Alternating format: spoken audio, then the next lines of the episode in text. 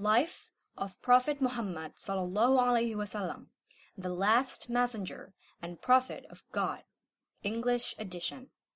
Written by Jannah Firdaus Media Pro, narrated by Makfira Maulani Akmarina.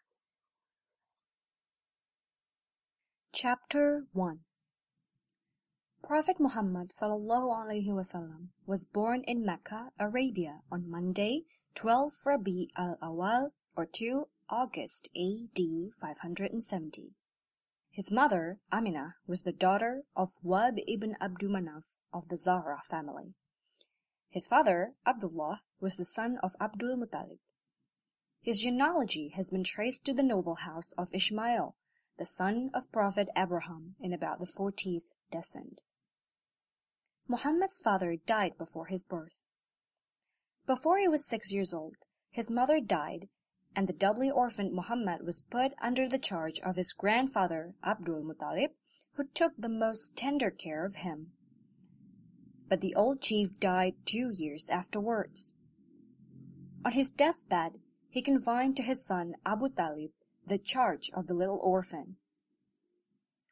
When Muhammad was twelve years old, he accompanied his uncle Abu Talib on a mercantile journey to Syria, and they proceeded as far as Busra. The journey lasted for some months. It was at Busra that the Christian monk Bahira met Muhammad. He is related to have said to Abu Talib, Return with this boy and guard him against the hatred of the Jews, for a great career awaits your nephew. After this journey, the youth of Muhammad seems to have been passed uneventfully, but all authorities agree in ascribing to him such correctness of manner and purity of morals as were rare among the people of Mecca. The fair character and the honorable bearing of the unobtrusive youth won the approbation of the citizens of Mecca, and by common consent he received the title of Al-Amin, the faithful. In his early years, Muhammad was not free from the cares of life. He had to watch the flocks of his uncle, who, like the rest of the Bani Hashim, had lost the greater part of his wealth. From youth to manhood, he led an almost solitary life. The lawlessness rife among the Meccans, the sudden outburst of causeless and bloody quarrels among the tribes frequenting the fair of Okad, the Arabian Olympia, and the immorality and skepticism of the Quraysh naturally caused feelings of pity and sorrow in the heart of the sensitive youth.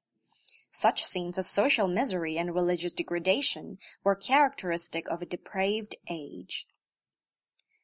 When Muhammad was twenty-five years old, he traveled once more to Syria as a factor of a noble and rich Qurayshi widow named Khadija, and having proved himself faithful in this commercial interest of that lady, he was soon rewarded with her hand in marriage. This marriage proved fortunate and singularly happy.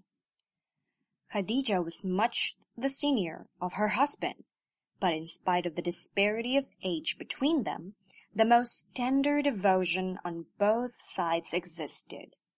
This marriage gave him the loving heart of a woman who was ever ready to console him in his despair, and to keep alive within him the feeble, flickering flame of hope when no man believed in him, and the world appeared gloomy in his eyes. Until he reached thirty years of age, Muhammad was almost a stranger to the outside world. Since the death of his grandfather, authority in Mecca was divided among the ten senators who constituted the governing body of the Arabian Commonwealth. There was no such accord among them as to ensure the safety of individual rights and property. Though family relations afforded some degree of protection to citizens, yet strangers were frequently exposed to persecutions and oppressions. In many cases they were robbed, not only for their goods, but even of their wives and daughters. At the instigation of the faithful Muhammad, an old league called the Federation of Fudul, favors was revived with the object of repressing lawlessness and defending every weak individual, whether Meccan or stranger, free or slave, against any wrong or oppression to which he might be the victim within the territories of Mecca. When Muhammad reached thirty-five years, he settled by his judgment a grave dispute, which threatened to plunge the whole of Arabia into a fresh series of her oft-recurring wars. In rebuilding the sacred house of, of the Kaaba in AD 605, the question arose as to who should have the honor of raising the black stone, the most holy relic of that house, into its proper place. Each tribe claimed that honor. The senior citizen advised the disputants to accept for their arbitrator the first man to enter from a certain gate. The proposal was agreed upon, and the first man who entered the gate was Muhammad al-Amin. His advice satisfied all the contending parties. He ordered the stone to be placed on a piece of cloth and each tribe to share the honor of lifting it up by taking hold of a part of the cloth.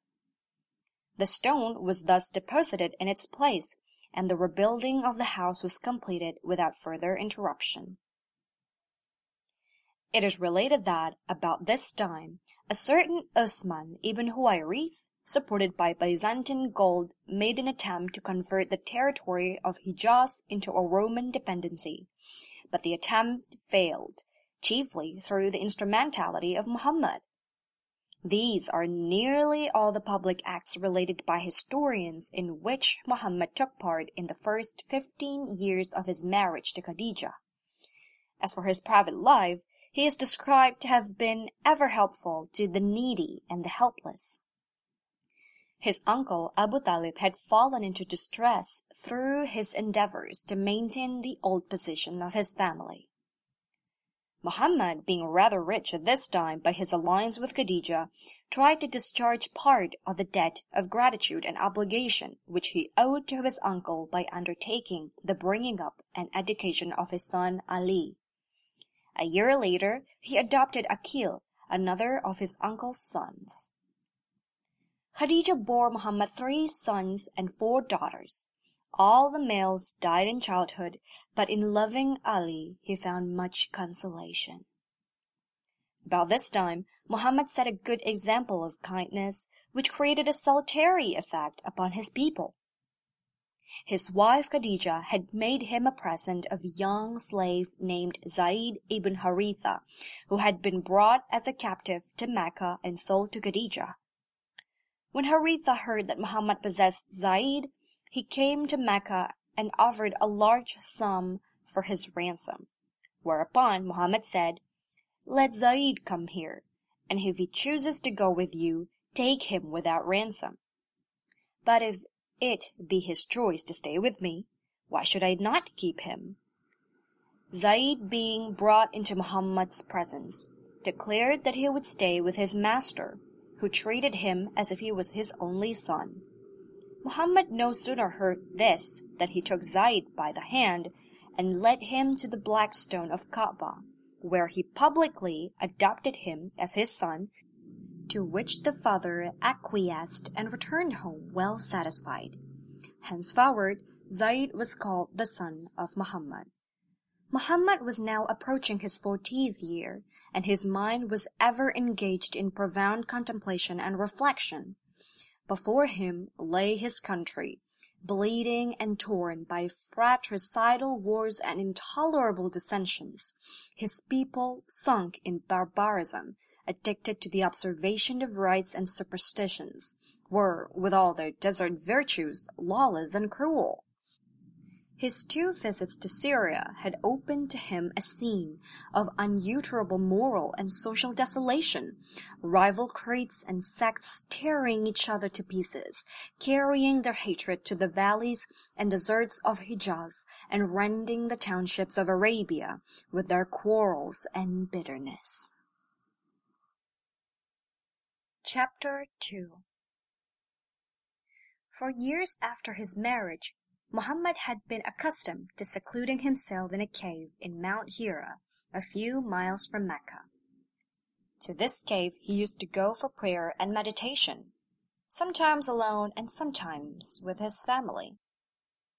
There he often spent the whole nights in deep thought and profound communication with the unseen yet all-knowing Allah of the universe.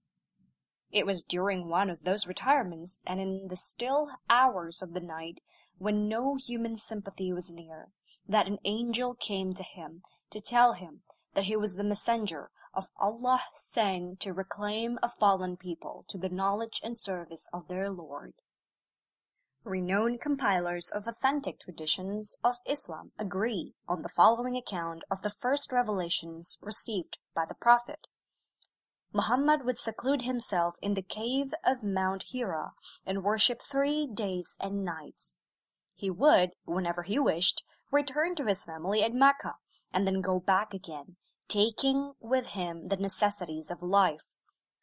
Thus he continued to return to Khadija from time to time until one day the revelation came down to him and the angel Gabriel or Jibril appeared to him and said, Read. But as Muhammad was illiterate, having never received any instruction in reading or writing, he said to the angel, I am not a reader. The angel took a hold of him and squeezed him as much as he could bear, and then said again, Read. Then Prophet said, I am not a reader. The angel again seized the Prophet and squeezed him and said, Read, in the name of your Lord, who has created all that exists, has created a man from a clot, a piece of thick coagulated blood. Read, and your Lord is the most generous, who has thought the writing by the pen, has taught the man that which he knew not. Chapter 96, verse 1 to 4, Al Quran. Then the Prophet repeated the words with a trembling heart. He returned to Khadija from Mount Hira and said, Wrap me up, wrap me up. She wrapped him in a garment until his fear was dispelled. He told Khadija what had occurred and that he was becoming either a soothsayer or one smitten with madness. She replied, Allah forbid! He will surely not let such a thing happen. For you speak the truth, you are faithful in trust. You bear the afflictions of the people. You spend in good works what you gain in trade. You are hospitable, and you assist your fellow men. Have you seen anything terrible? Muhammad replied. Yes, and told her what he had seen. Whereupon Khadija said, Rejoice, O dear husband, and be cheerful. He is whose hand stands Khadija's life bears witness to the truth of this fact, that you will be the prophet to this people. Then she arose and went to her cousin, Waraqah ibn Nawfal, who was old and blind, and who knew the scriptures of the Jews and Christians, and is stated to have translated them into Arabic. When she told him of what she had heard, he cried out, Holy, holy! Verily, this is the Namus, the Holy Spirit who came to Moses. He will be the prophet of his people. Tell him this, and bid him to be brave at heart. When the two men met subsequently in the street, the blind old student of the Jewish and Christian scriptures spoke of his faith and trust. I swear by him in whose hand Waraqah's life is, Allah has chosen you to be the prophet of this people. They will call you a liar. They will persecute you. They will banish you, and they will fight against you. Oh, that I could live to those days! I would fight for these. And he kissed him on the forehead. The first vision was followed by a considerable period, during which Muhammad suffered much mental depression. The angel spoke to the grieved heart of hope and trust, and of the bright future when he would see the people of the earth crowding into the one true faith. His destiny was unfolded to him, when, wrapped in profound meditation, melancholy and sad, he felt himself called by a voice from heaven to arise and preach. O you, enveloped in garments, arise and warn, and your Lord magnify. Chapter 74, verse 1 to 3, Al Quran. He arose and engaged himself in the work to which he was called. Khadija was the first to accept his mission. She was to believe in the revelations, to abandon the idolatry of her people, and to join him in purity of heart and in offering up prayers to Allah the Almighty. At the beginning of his mission, Muhammad, hereinafter called the Prophet, opened his soul only to those who were attached to him, and tried to free them from the gross practices of their forefathers. After Khadija, his cousin Ali was the next companion. The Prophet used often to go into the desert around Mecca with his wife and young cousin that they might together offer their heartfelt thanks to the Lord of all nations for his manifold blessings. Once they were surprised by Abu Talib, the father of Ali. He said to the Prophet, O son of my brother, what is this religion you are following? It is the religion of Allah, of His angel, of His messengers, and of our ancestor Abraham, answered the Prophet. Allah has sent me to His servants to direct them towards the truth. And you, O my uncle, are the most worthy of all. It is meet that I should thus call upon you, and it is meet that you should accept the truth and help in spreading it. Abu Talib replied, Son of my brother, I cannot abjure the religion of my fathers, but by the Supreme Lord, while I am alive, none shall dare to injure you. Then turning towards Ali, the venerable chief asked what religion was his. Ali answered, O father, I believe in Allah and His Prophet and go with him. Abu Talib replied, Well, my son, he will not call you to anything except what is good. Therefore, you are free to go with him. After Ali, Muhammad's adopted son, Zaid, became a convert to the new faith. He was followed by Abu Bakr, a leading member of the Quraysh tribe, and an honest, wealthy merchant who enjoyed great consideration among his compatriots. He was but two years younger than the Prophet. His adoption of the new faith was of great moral effect. Soon after, five notables presented themselves before the Prophet and accepted Islam. Several converts also came from lower classes of the Arabs to adopt the new religion. For three weary long years, the Prophet labored very quietly to deliver his people from the worship of idols.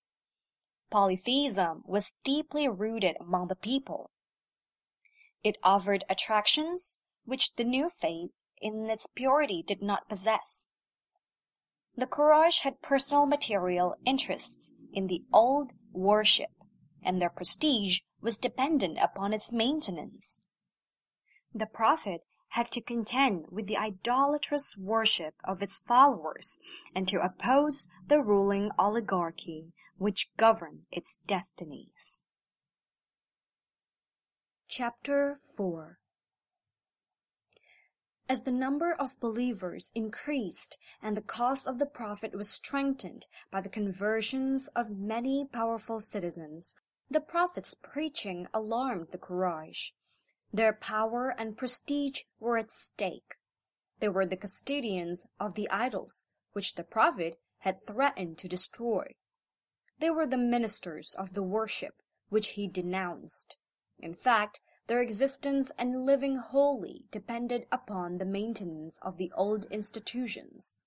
The Prophet thought that in the sight of his Lord all human were equal, the only distinction recognized among them being the weight of their piety. Allah the Exalted said, O mankind, we have created you from a male and a female, and made you into nations and tribes that you may know one another. Verily, The most honorable of you in the sight of Allah is that believer who has at-taqwa, one of the muttaqun, pious and righteous person who fear Allah much, abstain from all kinds of sins and evil deeds which He has forbidden, and love Allah much, perform all kinds of good deeds which He has ordained. Verily, Allah is all knowing and all aware. Chapter 49, verse 13, Al Quran. The Quraysh would have none of this leveling of distinctions, as it reflected upon their long inherited privileges. Accordingly, they organized a system of persecution in order to suppress the movement before it became firmly established. They decided that each family should take upon itself the task of stamping out the new faith on the spot. Each household tortured its own members or adherents or slaves who were supposed to have connected themselves with the new religion. With the exception of the Prophet, who was protected by Abu Talib and his kinsmen and Abu Bakr and a few others who were either distinguished by their rank or possessed some influence among the Quraysh. All other converts were subjected to different sorts of torture.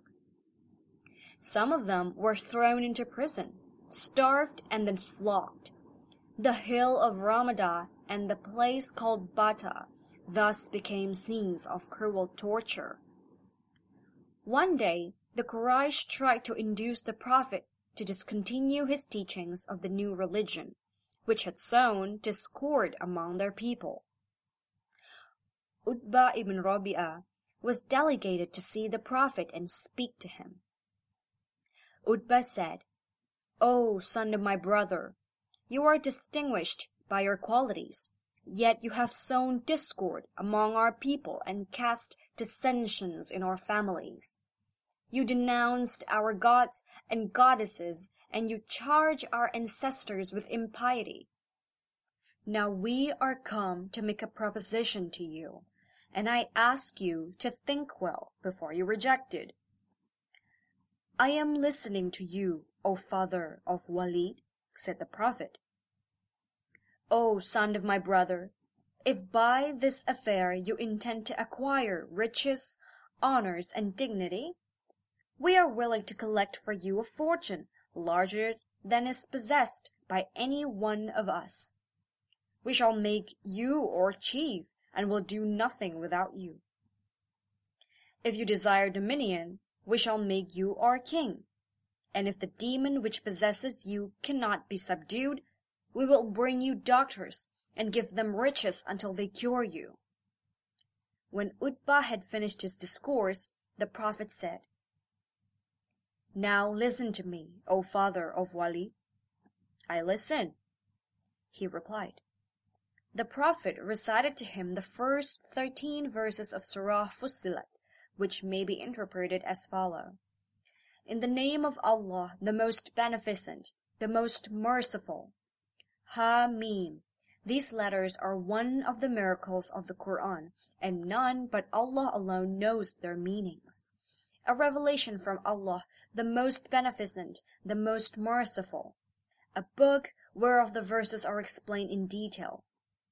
A Quran in Arabic for people who know giving glad tidings of paradise to the one who believes in the oneness of Allah, Islamic monotheism, and fears Allah much, abstains from all kinds of sins and evil deeds, and loves Allah much, by performing all kinds of good deeds which He has ordained, and warning of punishment in the hell fire to be the one who disbelieves in the oneness of Allah. But most of them turn away, so they listen not. And they say, Our hearts are under coverings from that to which you invite us, and in our ears is deafness, and between us and you is a screen. So work you on your way, verily we are working on our way. Say, O Muhammad, I am only a human being like you. It is inspired in me that your ilah, or God, is one ilah, that is Allah. Therefore, take the straight path to Him with true faith or Islamic monotheism and obedience to Him, and seek forgiveness of Him. And woe to all mushrikeen or polytheist, pagans, idolaters, and disbelievers in the oneness of Allah, those who worship others along with or set up rivals or partners to Allah, those who give not the zakah and they are disbelievers in the hereafter. Truly, those who believe in the oneness of Allah and in His Messenger Muhammad and do righteous good deeds for them will be an endless reward that will never stop. Paradise. Say, O Muhammad, do you verily disbelieve in him who created the earth in two days and you set up rivals in worship with him? That is the Lord of the Alameen, mankind, jinn and all that exists. He placed therein the earth, firm mountains from above it, and he blessed it, and measured therein its sustenance for its dwellers, in four days equal. All these four days were equal in the length of time, for all those who ask about its creation. Then he istawa, or rose over, towards the heaven when it was smoke, and said to it, and to the earth, Come both of you willingly or unwillingly. They both said, We come, willingly. Then he completed and finished from their creation as seven heavens in two days, and he made in each heaven with lamps or stars to be an adornment as well as to guard from the devils by using them as missiles against the devils. Such is the decree of him, the Almighty, the All-Knower. But if they turn away, then say, O Muhammad, I have warned you of a sa'iqah, a destruction, awful cry, torment, hit, a thunderbolt like the sa'iqah which overtook Ad and Thamud people. Chapter 41, verse 1 to 13, Al-Quran. When the Prophet had finished his recitation, he said to Utbah, This is my reply to your proposition. Now take what course you find best. Persecution by the Quraysh grew fiercer every day, and the sufferings of the Prophet's disciples became unbearable. He had heard of the righteousness, tolerance, and hospitality of the neighboring Christian king of Abyssinia. He recommended such of his companions who were without protection to seek refuge in the kingdom of that pious king, Al-Najasi or Negus. Some fifteen of the unprotected adherents of Islam promptly availed themselves of the advice and sailed to Abyssinia. Here they met with a very kind reception from the Negus. This is called the first hijrah or migration in the history of Islam and occurred in the fifth year of the Prophet Muhammad's mission, AD 615. These emigrants were soon followed by many of their fellow sufferers, until the number reached 83 men and 18 women. Chapter 3 After three years of constant but quiet struggle, only thirty followers were secured. An important change now occurred in the relations of the Prophet with the citizens of Mecca. His compatriots had begun to doubt his sanity, thinking him crazy or possessed by an evil spirit. Hitherto, he preached quietly and unobtrusively, he now decided to appeal publicly to the Meccans, requesting them to abandon their idolatry. For this he arranged a gathering on a neighboring hill, and there spoke to them of their folly in the sight of Allah in worshipping pieces of stone which they called their gods. He invited them to abandon their old impious worship and adopt the faith of love, truth, and purity. He warned them of the fate that had overtaken past races who had not heeded the preaching of former prophets. But the gathering departed without listening to the warning given them by the prophet. Having thus failed to induce his fellow citizens to listen to him, he turned his attention to the strangers arriving in the city on commerce or pilgrimage. But the Quraysh made attempt to frustrate his efforts. They hastened themselves to meet the strangers first on different routes, to warn them against holding any communication with the Prophet, whom they represented as a dangerous magician. When the pilgrims or traders returned to their homes, they carried with them the news of the advent of the blood preacher who was inviting the Arabs loudly, at the risk of his own life, to abandon the worship of their dear idols. Now the Prophet and his followers became subject to some persecution and indignity. The hostile Quraysh prevented the Prophet from offering his prayers at the sacred house of the Kaaba. They pursued him wherever he went they covered him and his disciples with dirt and filth when engaged in their devotions. They scattered thorns in the places which he frequented for devotion and meditation. Amidst all these trials, the prophet did not waver. He was full of confidence in his mission. Even when on several occasions he was put in imminent danger of losing his life. At this time Hamza, the youngest son of Abdul Muttalib, adopted Islam. Hamza was a man of distinguished bravery, an intrepid warrior, generous and true, whose heroism earned for him the title of the Lion of Allah. He became a devoted adherent of Islam and ever lost his life in the cause. The Prophet continued preaching to the Arabs in a most gentle and reasonable manner. He called the people, so accustomed to iniquity and wrongdoings, to abandon their abominations. In burning words, which excited the hearts of his hearers, he warned them of the punishment which Allah had inflicted upon the ancient tribes of Ad and Thamud who had obstinately disobeyed the teachings of Allah's messenger to them. He adjured them by the wonderful sights of nature by the noonday brightness, by the night when it spreads its veil, by the day when it appears in glory, to listen to his warning before a similar destruction befell them. He spoke to them of the day of the reckoning, when their deeds in this world will be weighed before the eternal judge, when the children who had been buried alive will be asked for what the crime they were put to death. Almighty Allah said, Nay, they wonder that there has come to them a warner from among themselves. So the disbelievers say, This is a strange thing. When we are dead and have become dust, shall we be resurrected? That is a far return.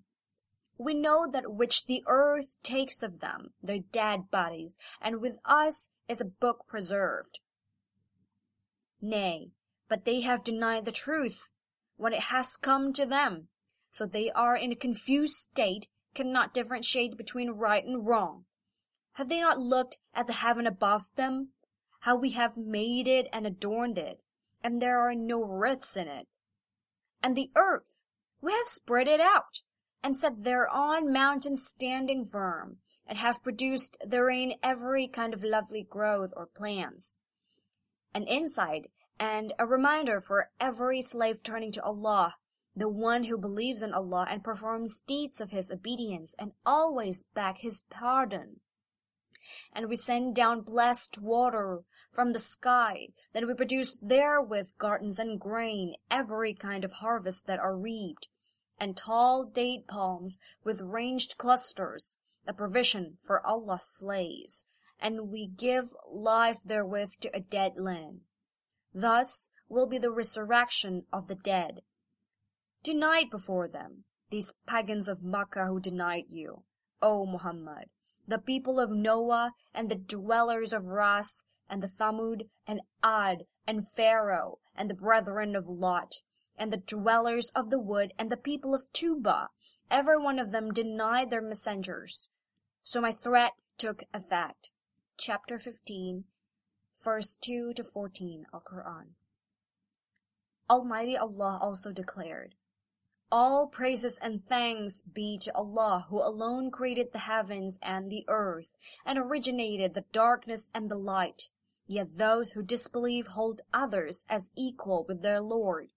He it is who has created you from clay, and that has decreed a stated term for you to die, and there is with him another determined term for you to be resurrected. Yet you doubt in the resurrection. And he is Allah to be worshipped alone in the heavens and on the earth. He knows what you conceal and what you reveal, and he knows what you earn, either good or bad. And never an ayah or sign comes to them from the ayah, proofs, evidence, lessons, signs, revelations of their Lord, but that they have been turning away from it. Indeed, they rejected the truth when it came to them, but there will come to them the news of that the torment which they used to mock at. Have they not seen how many a generation before them we have destroyed, whom we had established on the earth such as we have not established you? And we poured out on them rain from the sky in abundance, and made the rivers flow under them. Yet we destroyed them for their sins, and created after them other generations. Chapter 6, verse 1 to 6 Al Quran. Chapter 5 The hostile Quraysh, furious at the escape of their victims, sent deputes to the king of Abyssinia to request him to deliver up the refugees, that they might be put to death for adjuring their old religion and embracing a new one. The king summoned the poor fugitives and inquired of them what was the religion which they had adopted in preference to their old faith. Ja'far, son of Abu Talib and brother of Ali, acted as spokesman for the exiles. He spoke thus, O king, we were plunged in the depth of ignorance and barbarism. We adored idols. We lived in unchastity, and we ate dead bodies, and we spoke abominations. We disregarded every feeling of humanity and sense of duty towards our neighbors, and we knew no law but that of the strong when Allah raised among us a man, of whose birth, truthfulness, honesty, and purity we were aware. He called us to proofs the unity of Allah and taught us to associate nothing with him.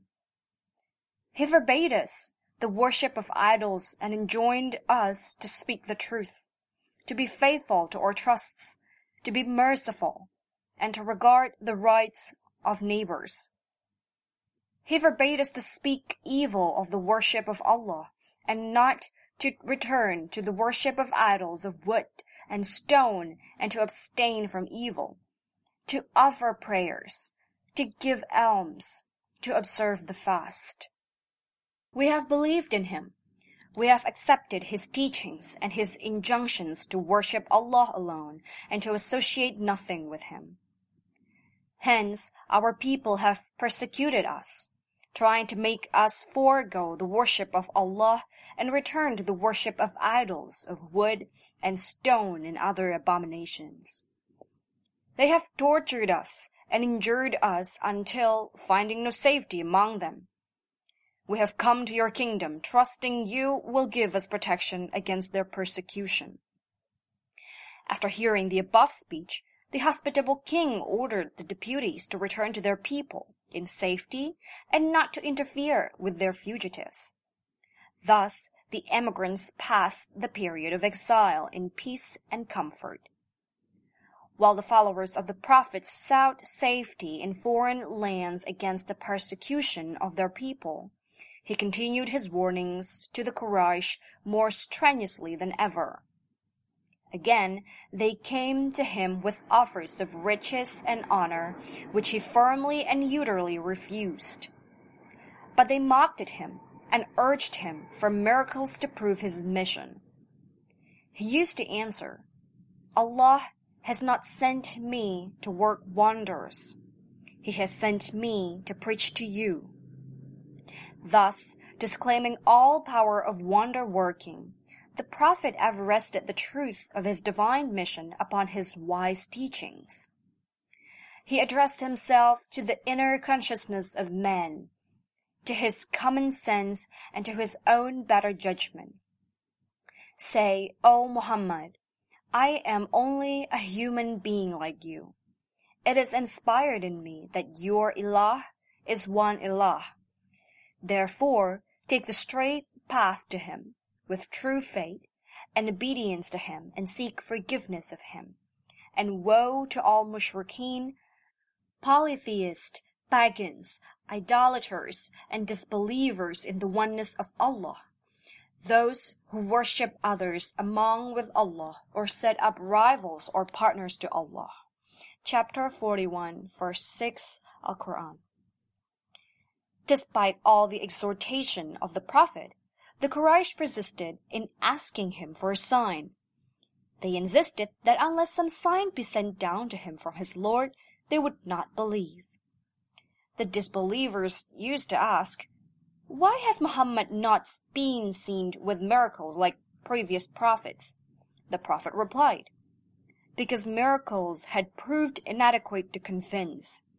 Noah was sent with signs, and with what effect? Where was the lost tribe of Thamud? They had refused to receive the preaching of the prophet Salih, unless he showed them a sign and caused the rock to bring forth a living camel. He did what they asked. In scorn, they cut the camel's feet and then daring the prophet to fulfill his threats of judgment, were found dead in their beds the next morning, stricken by the angel of the Lord. There are some seventeen places in the Quran in which the Prophet Muhammad is challenged to work a sign, and he answered them all to the same or similar effect. Allah has the power of working miracles, and has not been delivered. There were greater miracles in nature than any which could be brought outside of it. And the Quran itself was a great, everlasting miracle. The Quran which the Prophet used to assert to the disbelievers, is a book of blessings, which is a warning for the whole world. It is a complete guidance and explains everything necessary. It is a reminder of what is imprinted on human nature and is free from every discrepancy and from error and falsehood. It is a book of true guidance and a light to all. As to the sacred idols, so much honored and esteemed by the pagan Arabs, the Prophet openly recited. They are but names which you have named, you and your fathers, for which Allah has sent down no authority. Chapter 53, verse 23, Al Quran. When the Prophet thus spoke reproachfully of the sacred gods of the Quraysh, the latter redoubled their persecution. But the Prophet, nevertheless, continued his preaching, undaunted by the hostility of his enemies or by their bitter persecution of him. And despite all opposition and increased persecution, the new faith gained ground. The national fair at Okad near Mecca attracted many desert Bedouins and trading citizens of distant towns. These listened to the teachings of the Prophet to his admonitions and to his denunciation of their sacred idols and of their superstitions. They carried back all that they had heard to their distant homes, and thus the advent of the Prophet was made known to almost all parts of the peninsula. The Meccans, however, were more than ever furious at the Prophet's increasing preaching against their religion. They asked his uncle Abu Talib to stop him, but he could not do anything. As the Prophet persisted in his ardent denunciations against their ungodliness and impiety, they turned him out from the Kaaba where he used to sit and preach, and subsequently went in a body to Abu Talib. they urged the venerable chief to prevent his nephew from abusing their gods any longer or uttering any ill words against their ancestors. They warned Abu Talib that if he would not do that, he would be excluded from the communion of his people and driven to side with Muhammad. The matter would then be settled by fight until one of the two parties were exterminated. Abu Talib neither wished to separate himself from his people, nor forsake his nephew for the idolaters to revenge themselves upon. He spoke to the Prophet very softly and begged him to abandon his affair. To this suggestion, the Prophet firmly replied, O my uncle, if they placed the sun in my right hand and the moon in my left hand to cause me to renounce my task, Verily, I would not desist therefrom until Allah made manifest His cause, or I perished in the attempt. The Prophet, overcome by the thought that his uncle and protector was willing to desert him, turned to depart. But Abu Talib called him loudly to come back, and he came. Say whatever you please, for by the Lord I shall not desert you ever. Chapter 6 The Quraysh again attempted in vain to cause Abu Talib to abandon his nephew. The venerable chief declared his intention to protect his nephew against any menace or violence. He appealed to the sense of honor of the two families of the Bani Hashim and the Bani Muttalib, both families being kinsmen of the Prophet, to protect their member from falling a victim to the hatred of rival parties. All the members of the two families nobly responded to the appeal of Abu Talib except Abu Lahab, one of the Prophet's uncles, who took part with the persecutors. During this period, Umar al-Khattab adopted Islam. In him, the new faith gained a valuable adherent and an important factor in the future development and propagation of Islam. Hitherto, he had been a violent opposer of the Prophet and a bitter enemy of Islam. His conversion is said to have been worked by the miraculous effect on his mind of the surah of the Quran which his sister was reading in her house, where he had gone with the intention of killing her for adopting Islam. Thus, the party of the Prophet had been strengthened by the conversation by his uncle Hamza, a man of great valor and merit, and of Abu Bakr and Umar, both men of great energy and reputation. The Muslims now ventured to perform their devotions in public. Alarmed at the bold part which the Prophet and his followers were not able to assume, and roused by the return of the deputies from Abyssinia and the announcement of their unsuccessful mission, the Quraysh determined to check by a decisive blow any further progress of Islam.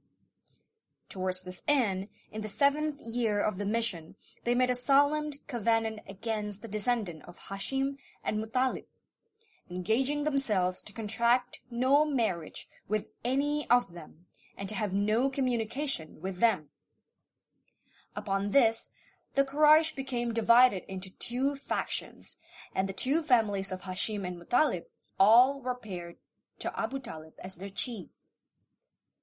Abu Lahab the Prophet's uncle, however, out of his inveterate hatred of his nephew and his doctrine, went over to the opposite party, whose chief was Abu Sufyan ibn Harb of the family of Umayyah.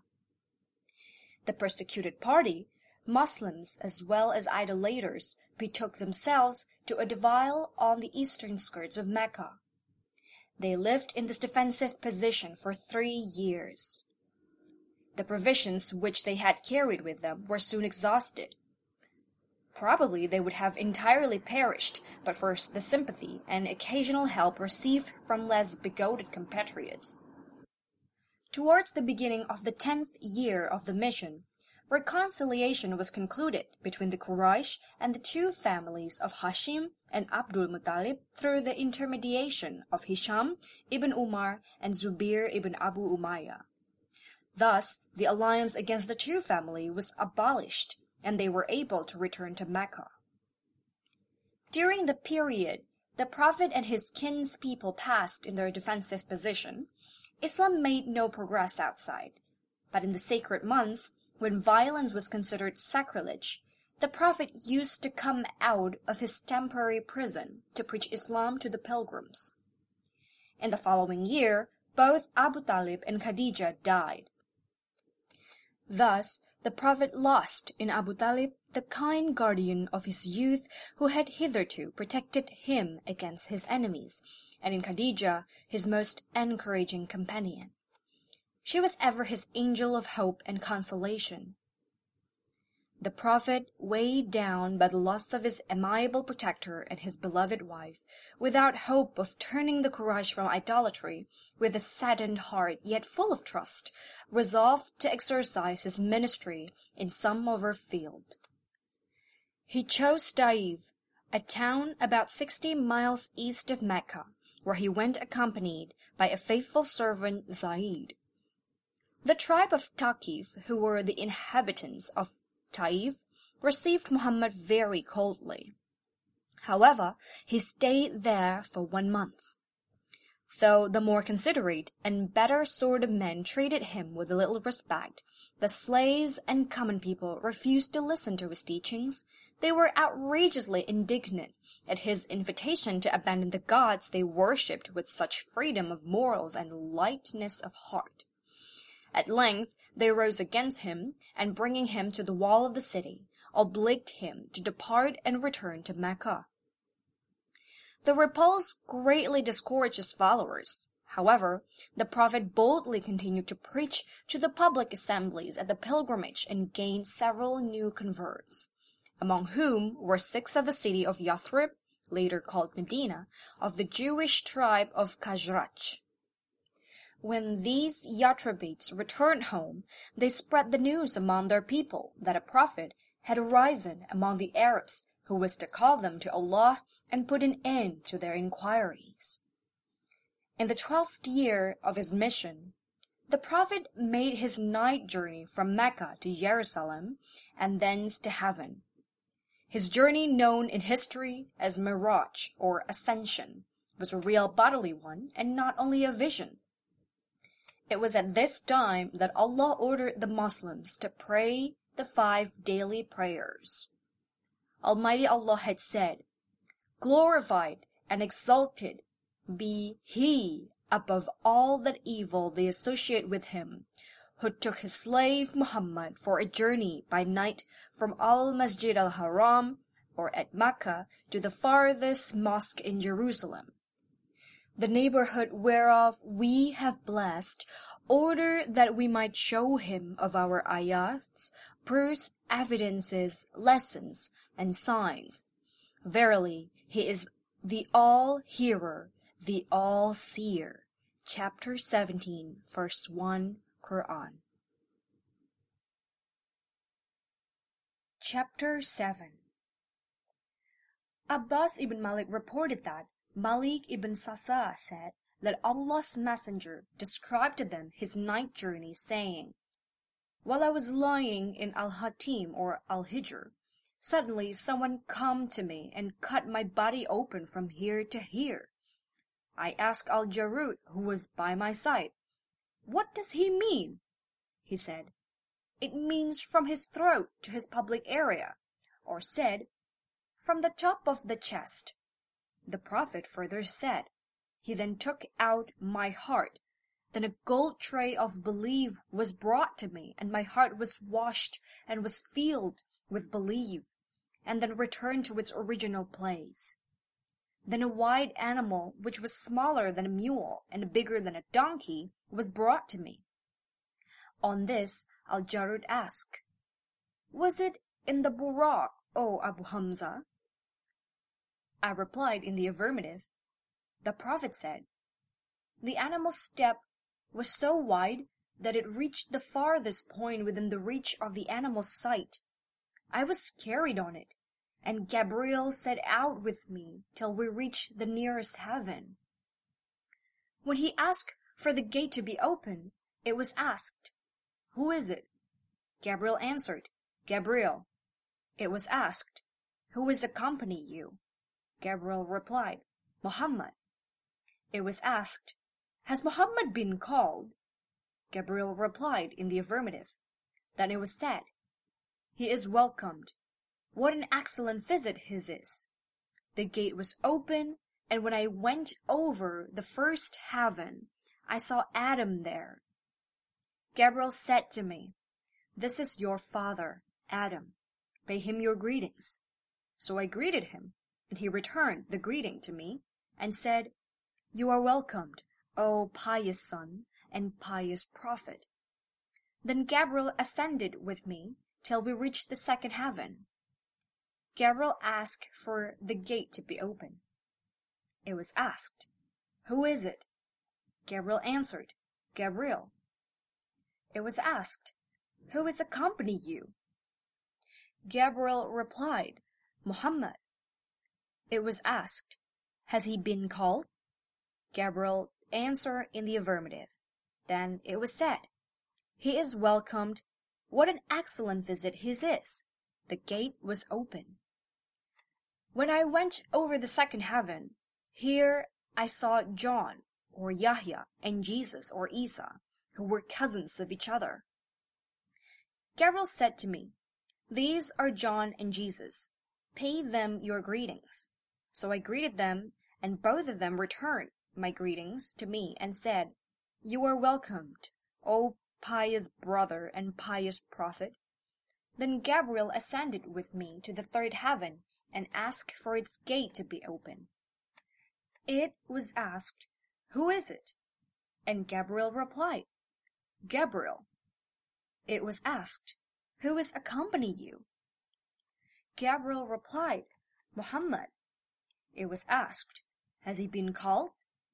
Gabriel replied in the affirmative. Then it was said, He is welcomed. What an excellent visit his is.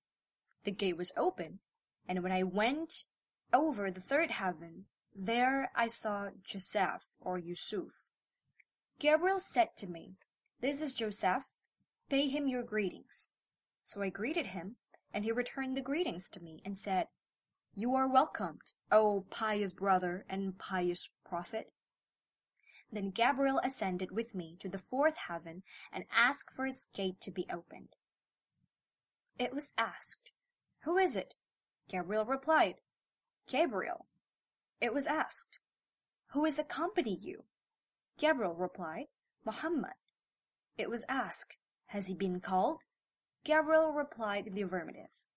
Then it was said, He is welcomed. What an excellent visit his is.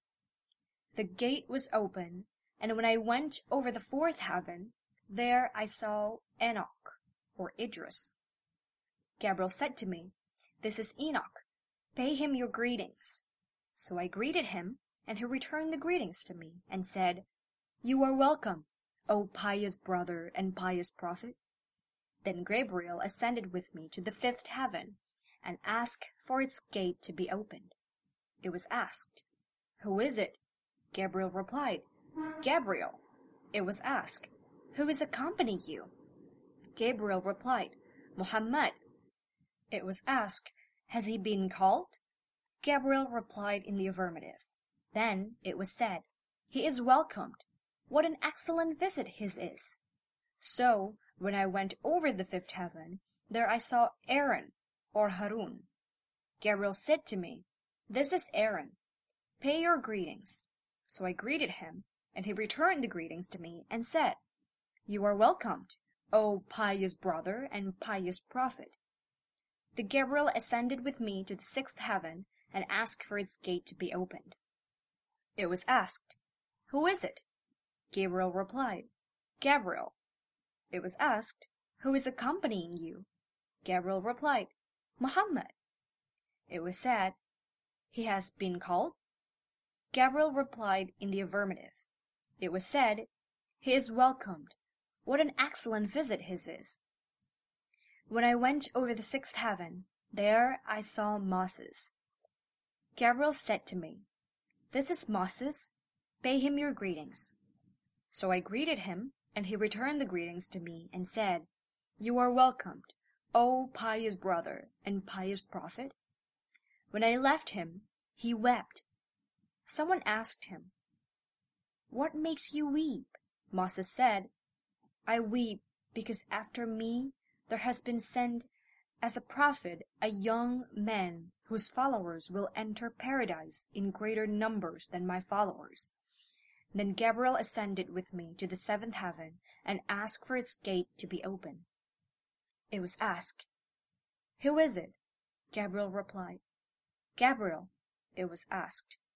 Who is accompanying you? Gabriel replied, Muhammad. It was asked, Has he been called? Gabriel replied in the affirmative. Then it said, He is welcomed. What an excellent visit his is. So, when I went over the seventh heaven, there I saw Abraham. Gabriel said to me, This is your father. Pay your greetings to him. So I greeted him, and he returned the greetings to me and said, You are welcome, O pious son and pious prophet. Then I was made to ascend to Sidratul Muntaha, or the lote tree of the utmost boundary. Behold, its fruits were like the jars of Hajar, and its leaves were as big as the ears of elephants. Gabriel said, This is the lote tree of the utmost and boundary. Behold, there ran four rivers. Two were hidden and two were visible. I asked, What are these two kinds of river, O Gabriel? He replied, As for the hidden rivers, they are two rivers in paradise, and the visible rivers are the Nile and the Euphrates. Then Al Baitul Ma'mur, the secret house, was shown to me, and a container full of wine, and another full of milk, and a third full of honey were brought to me. I took the milk. Gabriel remarked, This is the Islamic religion, which you and your followers are following. Then the prayers were enjoined on me. There were fifty prayers a day.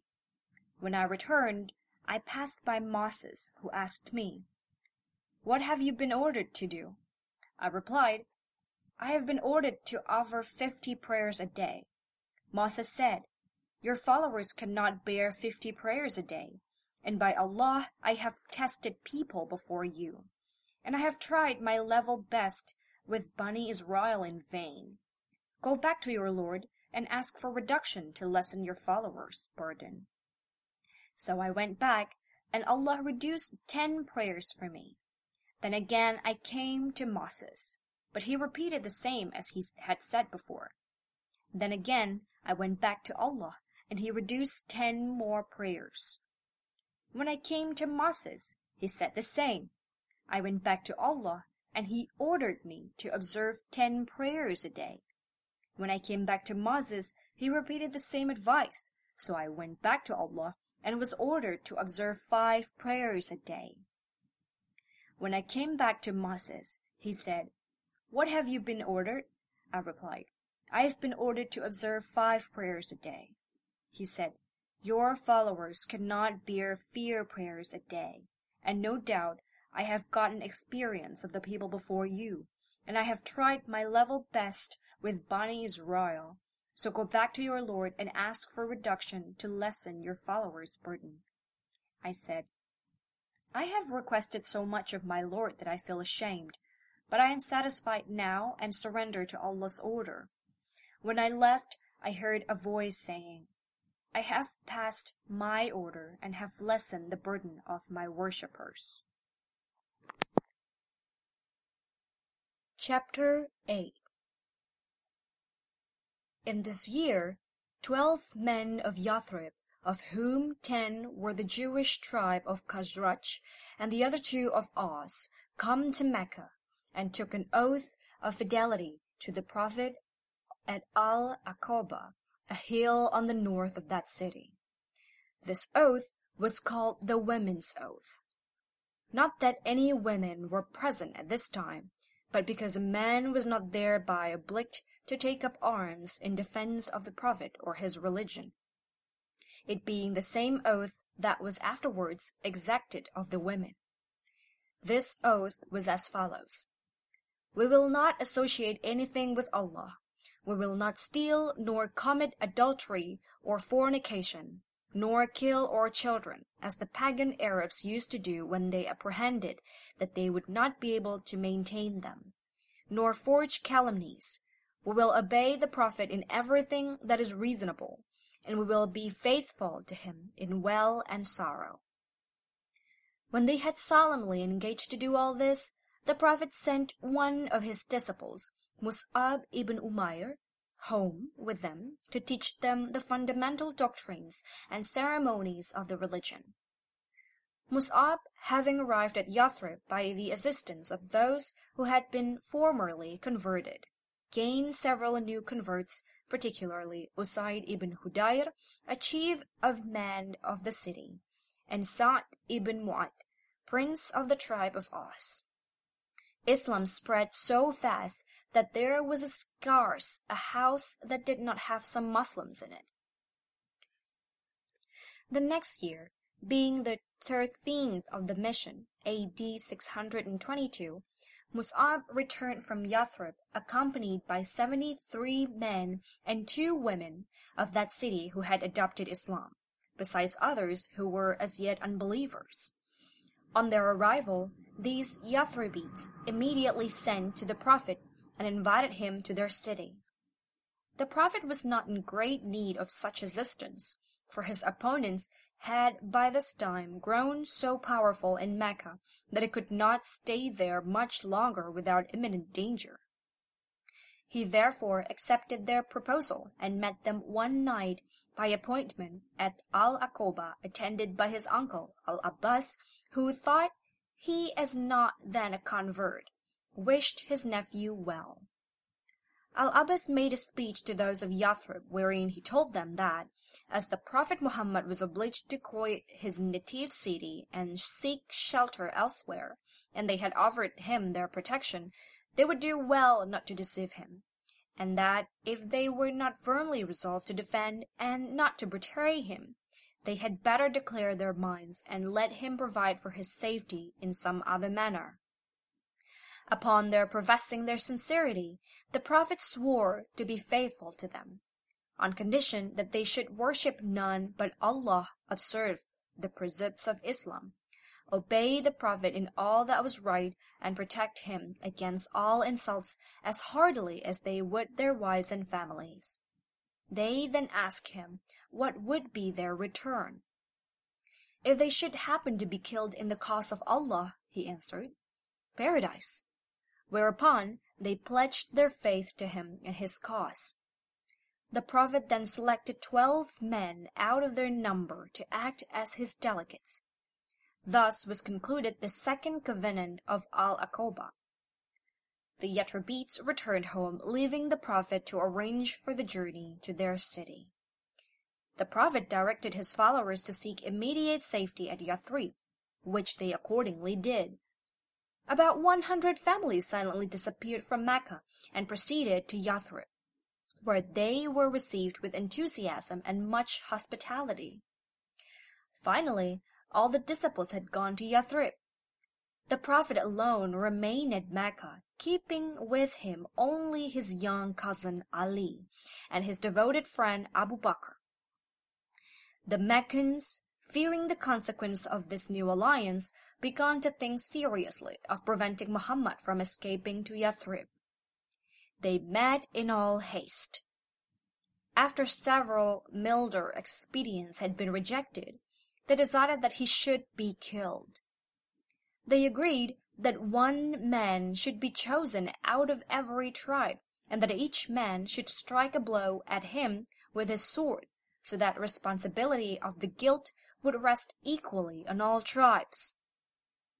The Bani Hashim, Muhammad's own tribe, were much inferior, and therefore would not be able to revenge their kinsman's death. A number of noble youths were selected for the bloody deed. As the night advanced, the assassins posted themselves round the Prophet's dwelling. They watched all night long, waiting to murder Muhammad when he should leave his house at the early dawn. By some the Prophet had warned of the danger, and he directed Ali to lie down in his place and wrap himself up in his green cloak, which he did. The Prophet miraculously escaped through the window, and he repaired to the house of Abu Bakr, unperceived by door. These, in the meantime, looking through a crevice and seeing Ali, whom they mistook for Muhammad himself, asleep, continued watching there until morning. When Ali arose, they found themselves deceived. The fury of the Quraysh was now unbounded. The news that there would be assassins had returned unsuccessful, and that Muhammad had escaped aroused their whole energy.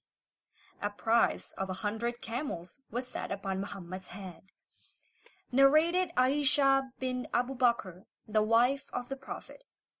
I never remembered my parents believing in any religion other than the true religion, Islam, and I don't remember a single day passing without our being visited by Allah's Messenger in the morning and in, in the evening. When the Muslims were put to rest, troubled by the pagans, Abu Bakr set out migrating to the land of Abyssinia, and when he reached Bark al-Ghamad, Ibn ad-Dagina, the chief of the tribe of Qara, met him and said, Abu Bakr, where are you going? Abu Bakr replied, my people have turned me out of my country, so I want to wander on the earth and worship my Lord. Ibn ad-Dagina said, O Abu Bakr, a man like you should not leave his homeland, nor should he be driven out, because you help the destitute earn their living, and you keep good relations with your kith and kin. Help the weak and the poor, entertain guests generously, and help the calamity-stricken persons. Therefore, I am your protector. Go back and worship your Lord in your town. Chapter 9 So Abu Bakr returned, and Ibn ad-Dagina accompanied him. In the evening, Ibn ad-Dagina visited the nobles of Quraysh and said to them, a man like Abu Bakr should not leave his homeland, nor should he be driven out. Do you drive out a man who helps the destitute, earns their living, keeps good relation with his kith and kin, helps the weak and poor, entertains guests generously, and helps the calamity-stricken persons?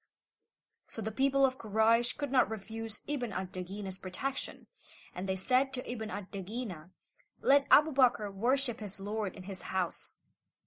He can pray and recite there whatever he likes, but he should not hurt us with it, and should not do it publicly, because we are afraid that he may affect our women and children.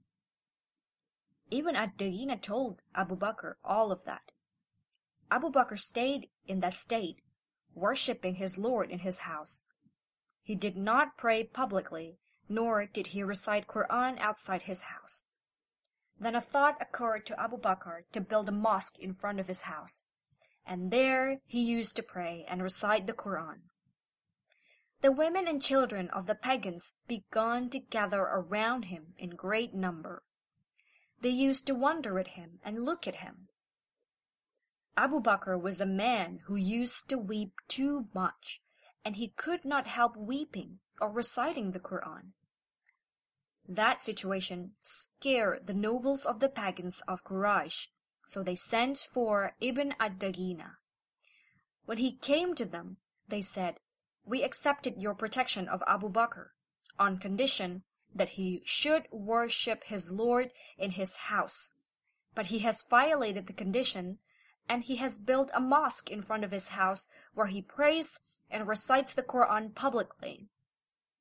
We are not afraid that he may affect our women and children unfavorably, so prevent him from that. If he likes to confine the worship of his Lord to his house, he may do so. But if he insists on doing that openly, ask him to release you from your obligation to protect him, for we dislike to break our pact with you. But we deny Abu Bakr the right to announce his act publicly. Ibn ad-Dagina went to Abu Bakr and said, O Abu Bakr, You know well what contract I have made on your behalf. Now you are either to abide by it, or else release me from my obligation of protecting you. Because I do not want the Arabs hear that my people have dishonored a contract I have made on behalf of another man. Abu Bakr replied, I release you from your pact to protect me, and am pleased with the protection from Allah. Aisha's narrations continues. At that time, the Prophet was in Mecca, and he said to the Muslims, In a dream I have been shown your migration place, a land of date palm trees, between two mountains, the two stony tracts. So some people migrated to Medina, and most of those people who had previously migrated to the land of Ethiopia returned to Medina. Abu Bakr also prepared to leave for Medina, but Allah's messenger said to him, Wait for a while, because I hope that I will be allowed to migrate also. Abu Bakr replied, Do you indeed expect this? Let my father be sacrificed for you. The Prophet said, Yes. So Abu Bakr did not migrate for the sake of Allah's messenger in order to accompany him. He fed two camels he possessed with the leaves of a samur tree that fell on being struck by a stick for four months. One day, while we were sitting in Abu Bakr's house at noon, someone said to Abu Bakr, This is Allah's messenger with his head covered coming at a time at which he never used to visit us before. Abu Bakr said, May my parents be sacrificed for him. By Allah, he has not come at this hour except for a great necessity. So Allah's messenger came and asked permission to enter, and he was allowed to enter.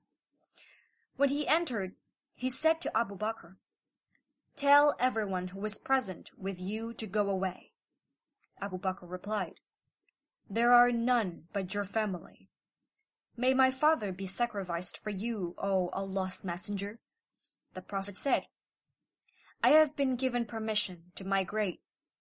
Abu Bakr said, Shall I accompany you? May my father be sacrificed for you, O Allah's Messenger? Allah's Messenger said, Yes. Abu Bakr said, O Allah's Messenger, may my father be sacrificed for you. Take one of these two camels of mine. Allah's Messenger replied, I will accept it with payment. So we prepared the baggage quickly and put some journey food in a leather bag for them. Asma, Abu Bakr's daughter, cut a piece from her waist belt and tied the mouth of the leather bag with it. And for that reason she was named Dat Unnitaqa'in, the owner of the two belts. Then Allah's Messenger and Abu Bakr reached a cave on the mountain of Thawr and stayed there for three nights. Abdullah ibn Abu Bakr, who was an intelligent and sagacious youth, used to stay with them overnight.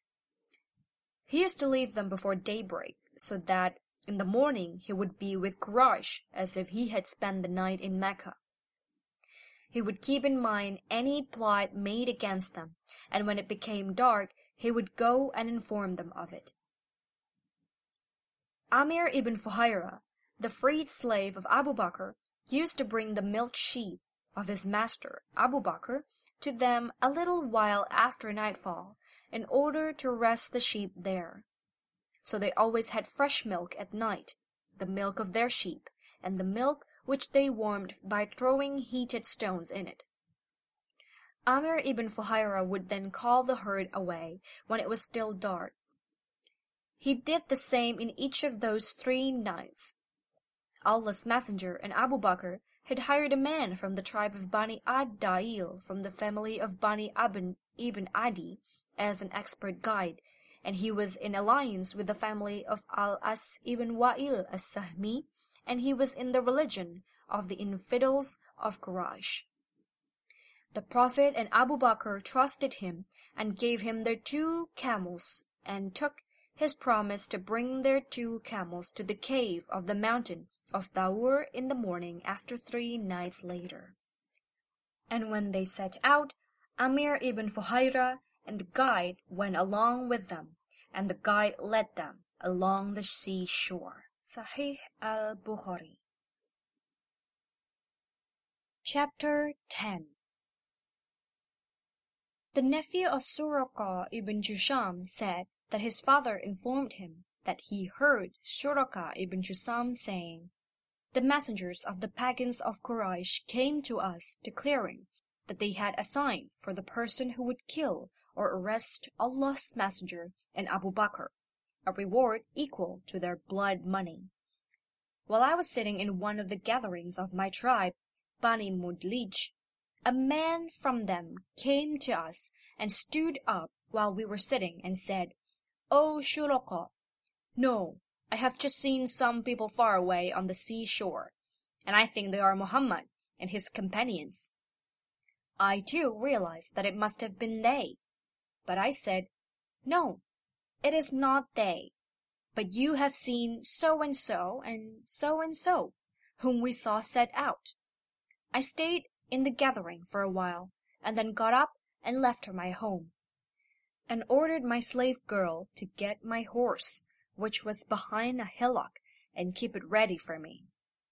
Then I took my spear and left by the back door of my house, dragging the lower end of the spear on the ground and keeping it low. Then I reached my horse, mounted it, and made it gallop.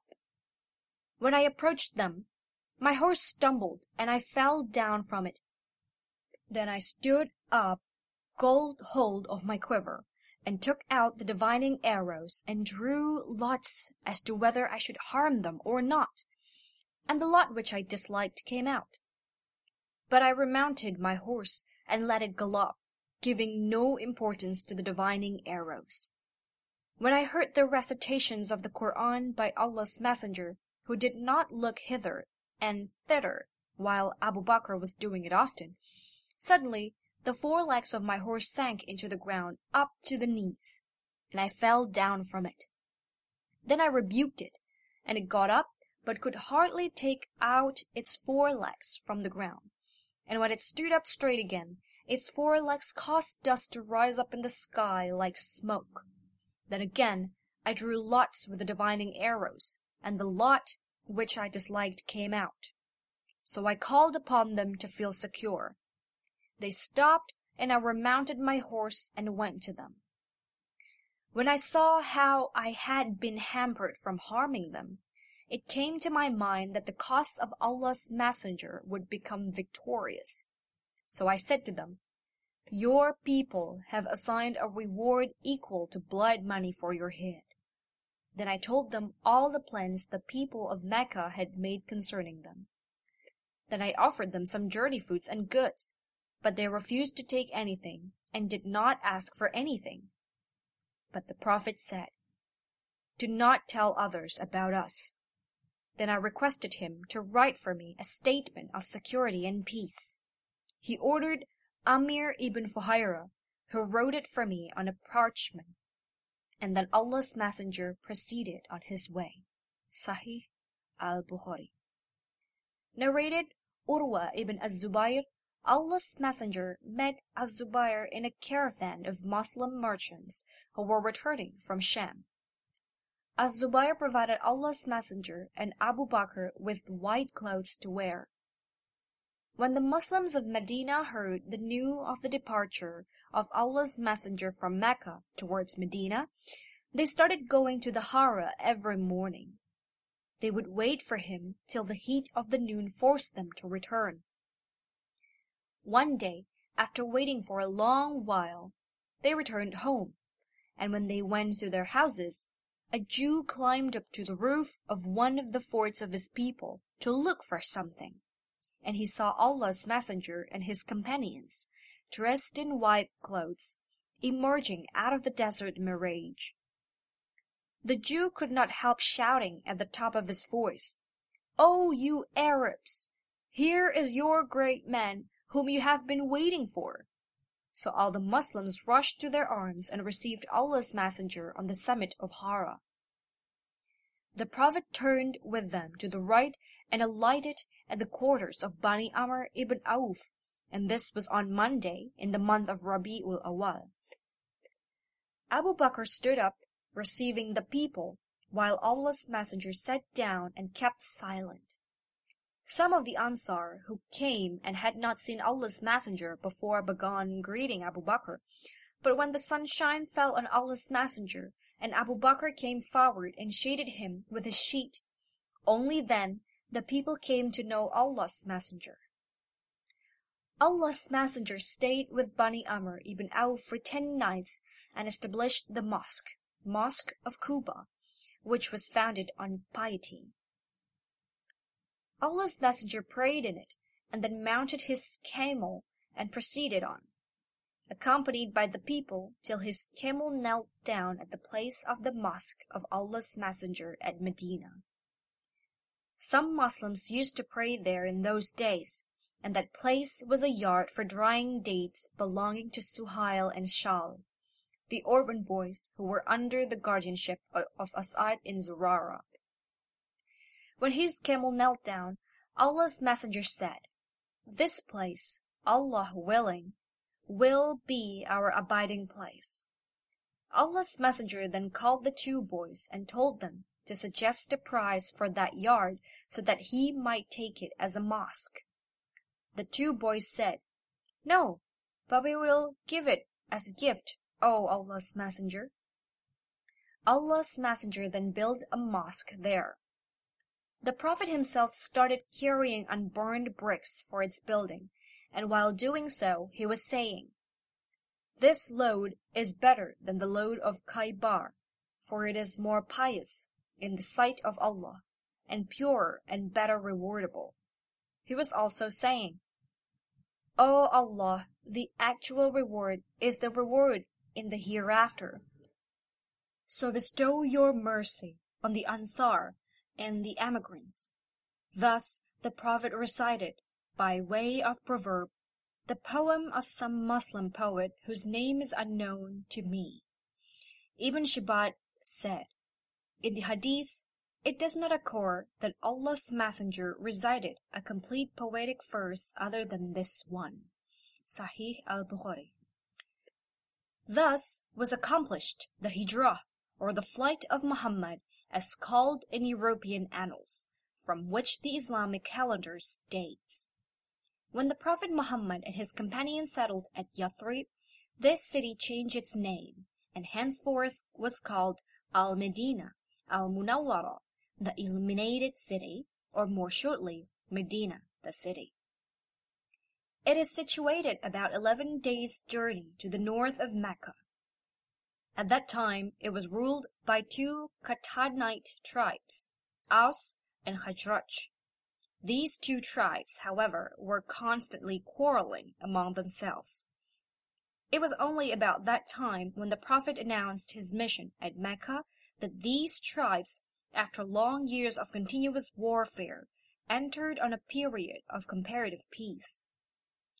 When the Prophet settled at Medina, the tribes of Aus and Khazraj forgot entirely their old feuds and were united together in the bond of Islam. Their old divisions were soon effaced and the Ansar, the helpers of the Prophet, became the common designation of all Medinites who had helped the Prophet in his cause. Those who emigrated with him from Mecca received the title of Muhajirin, or the emigrants. The Prophet, in order to unite both classes in closer bonds, established between them a brotherhood, which linked them together as children of the same parents, with the Prophet as their guardian. The first step the Prophet took after his settlement at Medina was to build a mosque for the worship of Allah according to the principles of Islam. Also, houses for the accommodation of the emigrants were soon erected.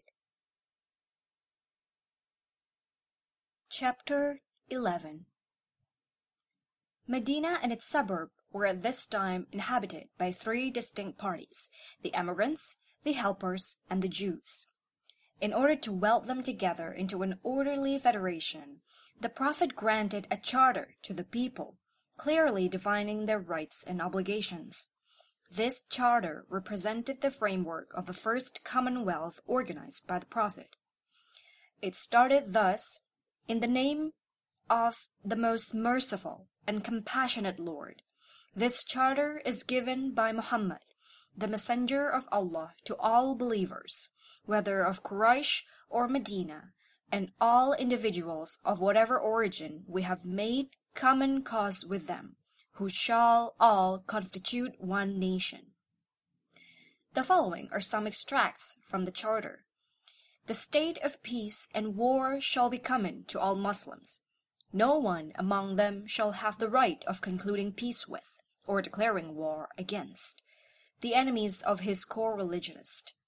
The Jews who attach themselves to our commonwealth shall be protected from all insults and vexations.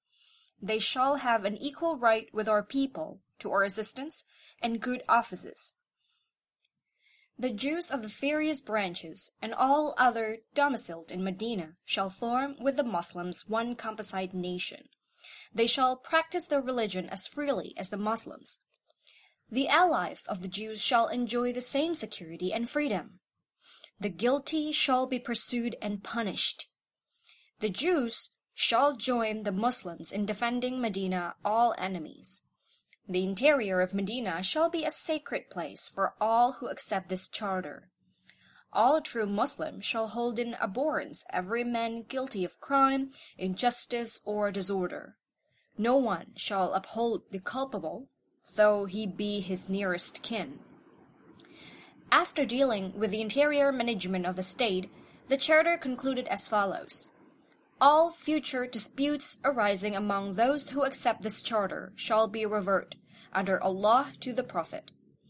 Thus, this charter put an end to the state of anarchy that prevailed among the Arabs. It constituted the Prophet Muhammad as chief magistrate of the nation. The party of the Ansars, or helpers, included some lukewarm converts who retained an ill-concealed predilection for idolatry.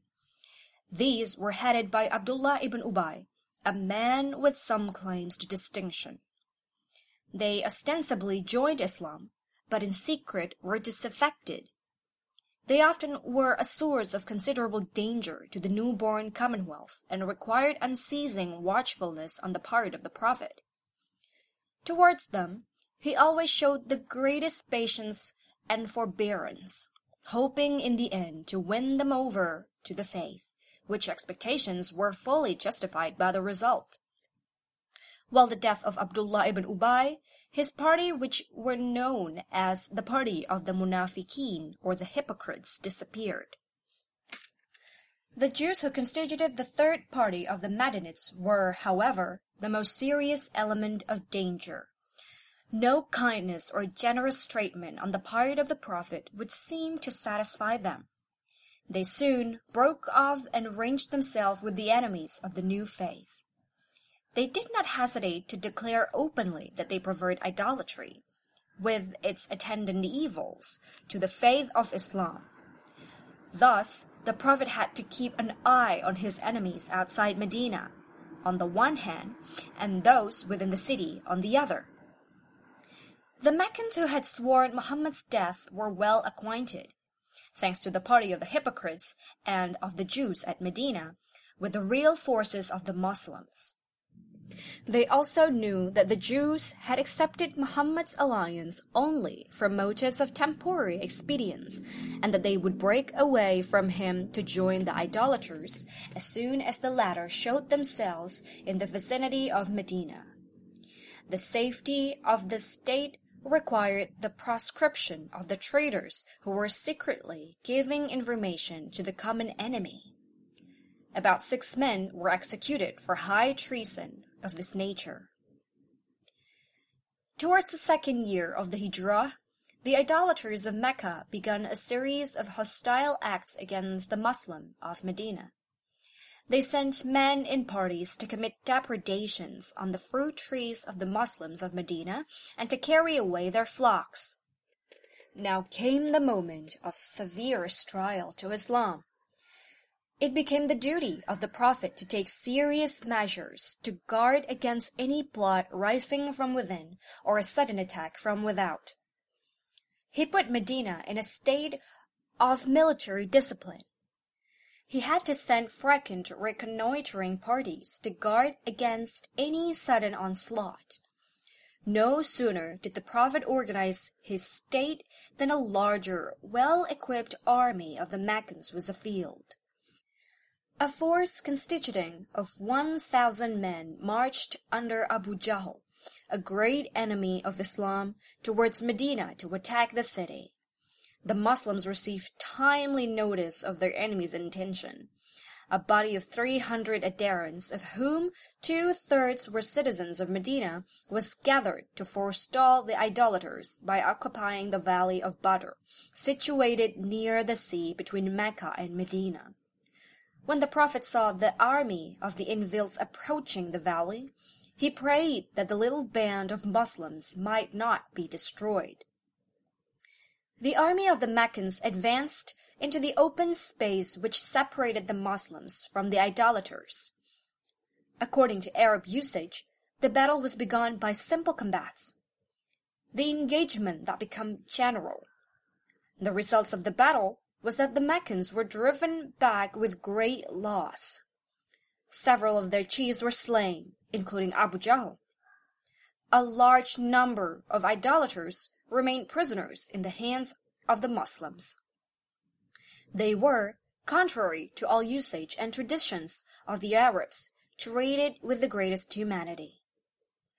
The Prophet gave strict orders that sympathy should be shown to them in their misfortune, and that they should be treated with kindness.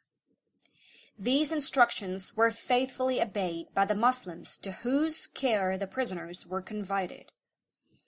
Dealing with this even, Sir William Muir, in his book Life of Muhammad, quotes one of the prisoners saying, Blessing be on the men of Medina.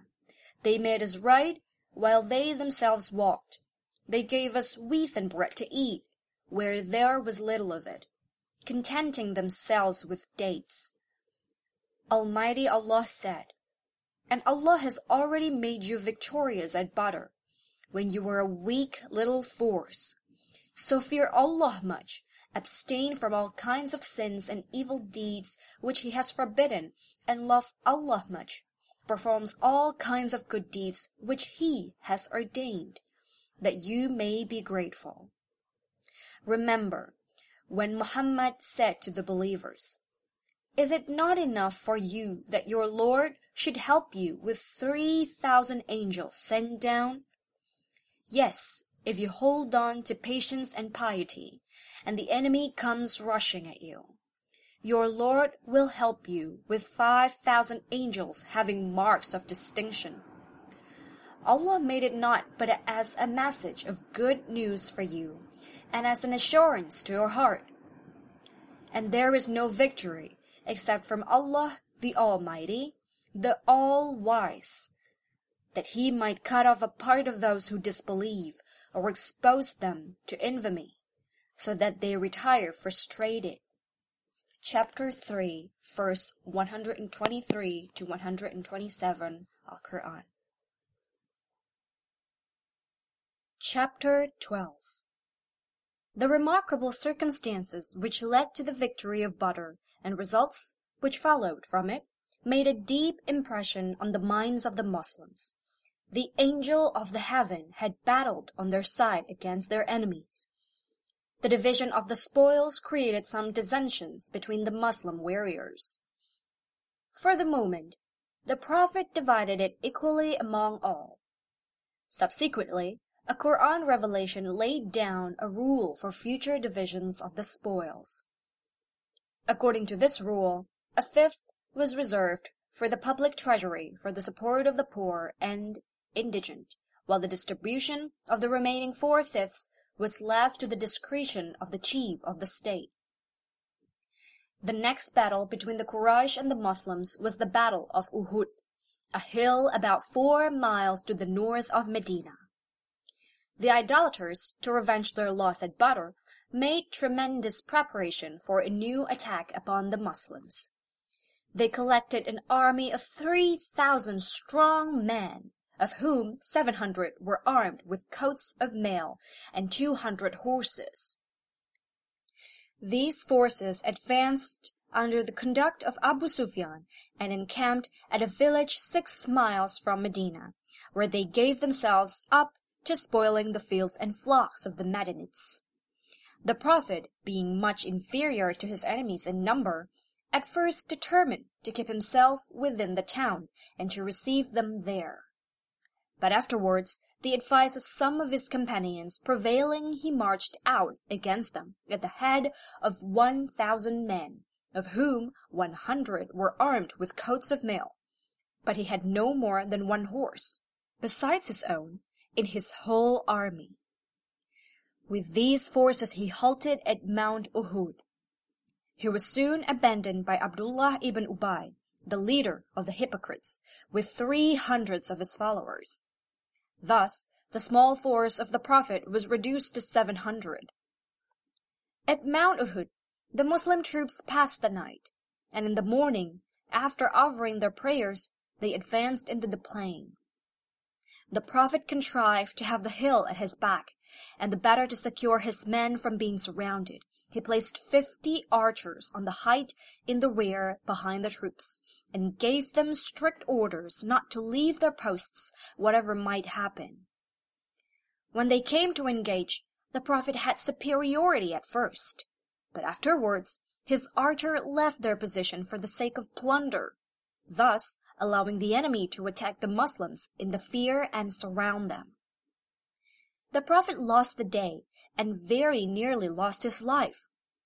He was struck down by a shower of stones and wounded in the face by two arrows, and one of his front teeth was broken. Of the Moslems, seventy men were killed, among whom was the Prophet's uncle Hamza. Of the infidels, Twenty-two men were lost. The Quraysh were too exhausted to follow up their advantage, either by attacking Medina or by driving the Muslims from the heights of Uhud. They retreated from the Madanite territories after barbarously mutilating the corpses of their dead enemies. Almighty Allah said, So do not become weak against your enemy, nor be sad, and you will be superior in victory if you are indeed true believers. If a wound and killing has touched you, be sure a similar wound and killing has touched the others. And so are the days, good and not so good. We give to men by turns, that Allah may test those who believe, and that He may take martyrs from among you.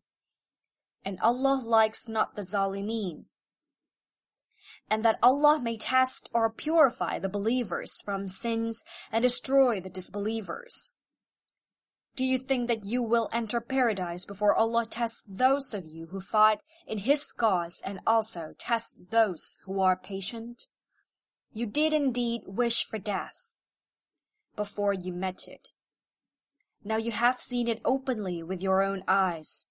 Chapter 3 verse 139 to 143 Al-Quran. Allah the Exalted also said, We shall cast terror into the hearts of those who disbelieve, because they joined others in worship with Allah for which He has sent no authority. Their abode will be the fire, and how evil is the abode of the Zalimeen. And Allah did indeed fulfill His promise to you when you were killing them with his permission, until the moment you lost your courage and fell to disputing about the order and disobeyed after he showed you which you love. Among you are some that desire this world and some that desire the hereafter. Then he made you flee from your enemy, and he might test you. But surely he forgave you, and Allah is most gracious to the believers.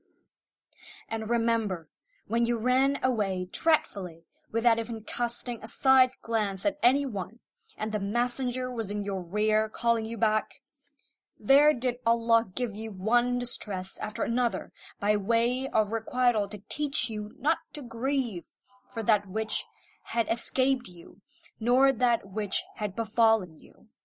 And Allah is well aware of all that you do. Then after the distress, He sent down security for you. Slumber overtook a party of you, while another party was thinking about themselves as how to save their own selves, ignoring the others and the Prophet, and thought wrongly of Allah, the thought of ignorance. They said, Have we any part in the affair? Say you, O Muhammad, Indeed the affair belongs wholly to Allah.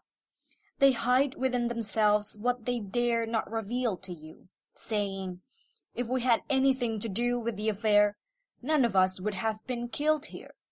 Say, even if you had remained in your homes, those for whom death was decreed would certainly have gone forth to the place of their death.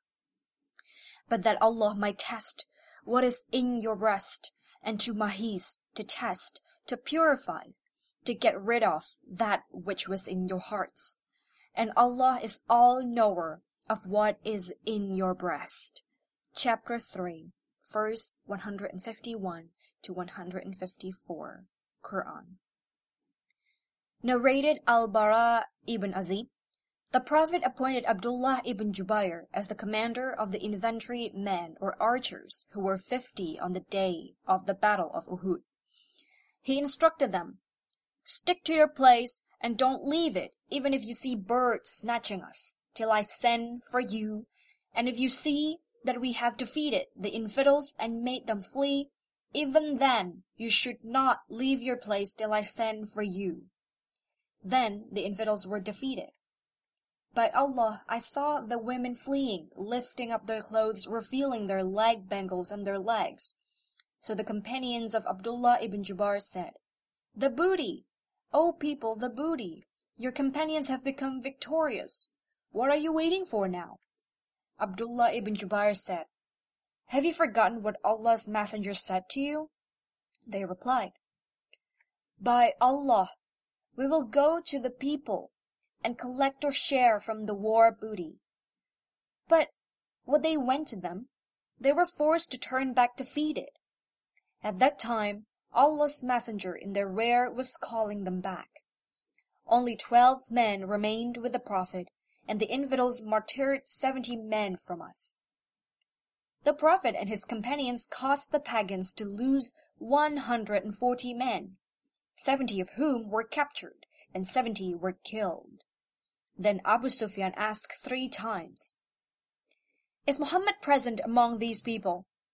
The Prophet ordered his companions not to answer him. Then he asked three times, Is Ibn Abu Kuhafa present amongst these people? He asked again three times, Is Ibn al-Khattab present among these people? He then returned to his companions and said, As for these men, they have been killed. Umar could not control himself and said to Abu Sufyan, You told a lie, by Allah! O enemy of Allah! All those you have mentioned are alive, and the thing which will make you unhappy is still there.